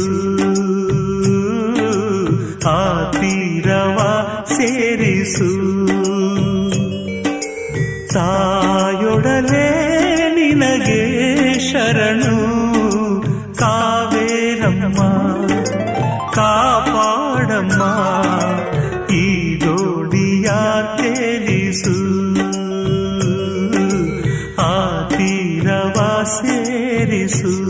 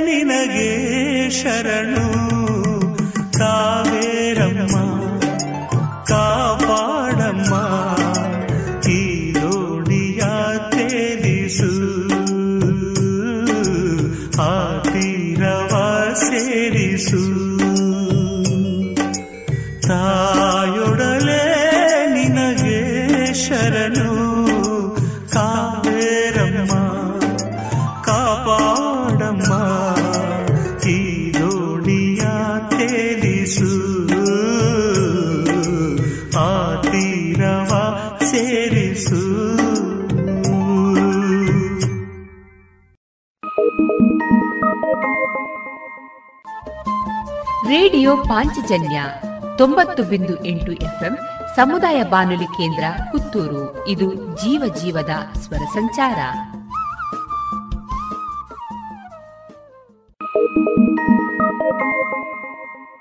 ಕೋಗಿಲೇವೋ ಕೋಗಿಲೆ, ಯಾವೂರ ಸುದ್ದಿಯ ಹೊತ್ತು ತಂದೆ. ಏಯ್ ಕೋಗಿಲೇವೋ ಕೋಗಿಲೆ, ಏನೇನು ಆಸೆಯ ಹೊತ್ತು ತಂದೆ.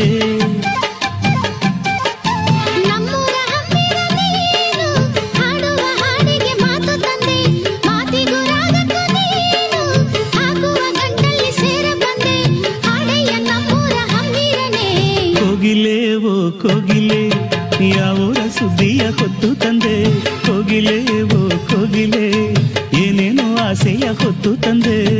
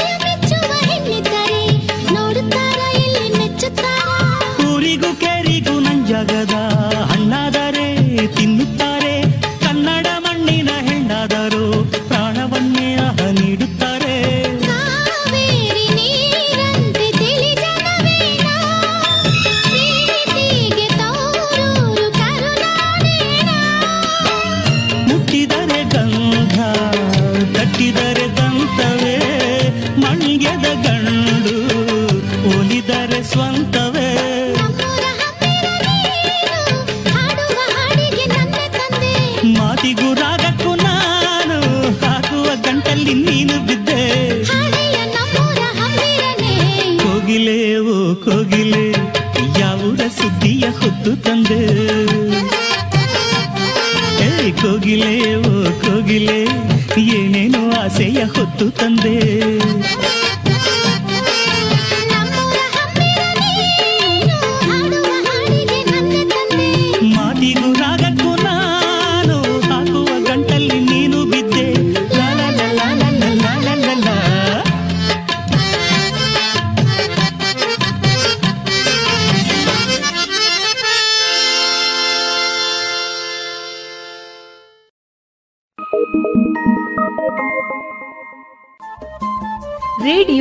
ಪಾಂಚಜನ್ಯ ತೊಂಬತ್ತು ಬಿಂದು ಎಂಟು ಎಫ್ಎಂ ಸಮುದಾಯ ಬಾನುಲಿ ಕೇಂದ್ರ ಪುತ್ತೂರು. ಇದು ಜೀವ ಜೀವದ ಸ್ವರ ಸಂಚಾರ.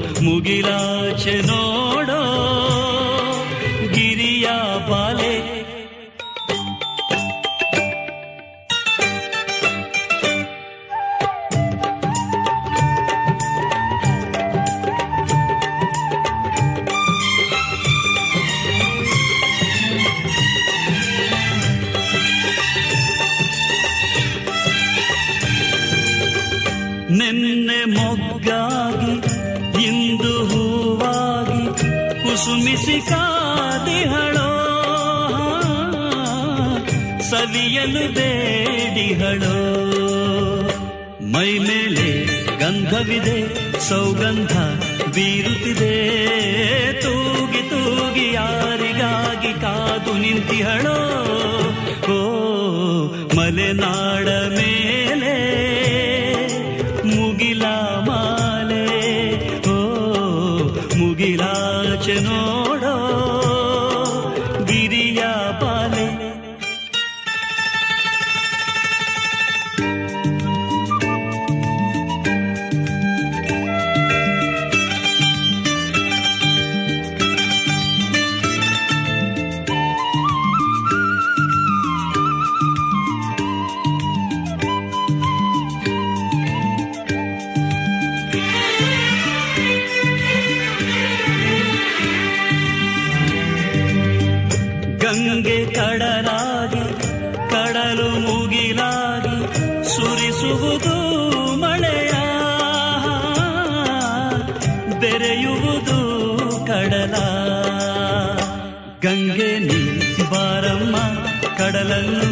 ಸೇರಮ್ಮ, ನಾನು ನೀನು ಬೇರೆಯಾಗೋ ಮಾತೇ ಇಲ್ಲಮ್ಮ.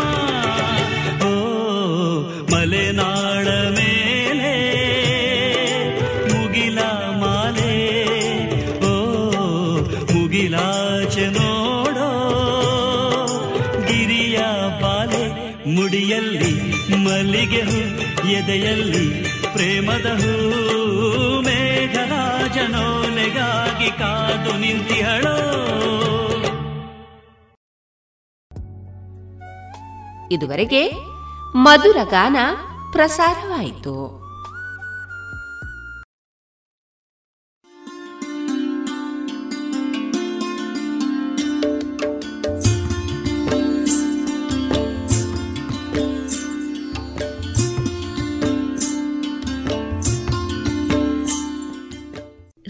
ಪಾಂಚಜನ್ಯ ಸಮುದಾಯ ಬಾನುಲಿ ಕೇಂದ್ರದಿಂದ ನಿಮ್ಮ ಕಾರ್ಯಕ್ರಮಗಳು ಪ್ರಸಾರವಾಗಬೇಕೆ?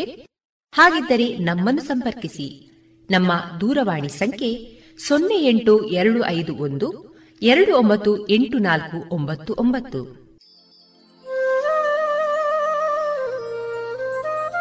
ಗಮನಿಸಿ ಕೇಳುಗರೆ, ನಮ್ಮ ಕಾರ್ಯಕ್ರಮಗಳನ್ನು ವೆಬ್ಸೈಟ್ ಮೂಲಕ ಕೂಡ ಆಲಿಸಬಹುದು. ನಮ್ಮ ವೆಬ್ಸೈಟ್ ವಿಳಾಸ W W W radio Panchajanya dot com. ಇಲ್ಲಿ ಆರ್ಕೈವ್ಸ್ನ ಭಾಗಕ್ಕೆ ಹೋಗಿ ಕ್ಲಿಕ್ ಮಾಡಿದರೆ ಹಳೆ ಕಾರ್ಯಕ್ರಮಗಳನ್ನು ಕೂಡ ಆಲಿಸಬಹುದು. ಜೊತೆಗೆ ನಮ್ಮ ಪ್ರಸಾರವನ್ನು ಆಪ್ ಮೂಲಕವೂ ಕೇಳಬಹುದು. ಪ್ಲೇಸ್ಟೋರ್ನಲ್ಲಿ ಪಾಂಚಜನ್ಯ ಸರ್ಚ್ ಮಾಡಿ, ಡೌನ್ಲೋಡ್ ಮಾಡಿಕೊಂಡು ತಮ್ಮ ಮೊಬೈಲ್ಗಳಿಗೆ ಇನ್ಸ್ಟಾಲ್ ಮಾಡಿದರೆ ರೇಡಿಯೋ ಪ್ರಸಾರದ ಕಾರ್ಯಕ್ರಮವನ್ನು ನೀವು ಆಲಿಸಬಹುದು.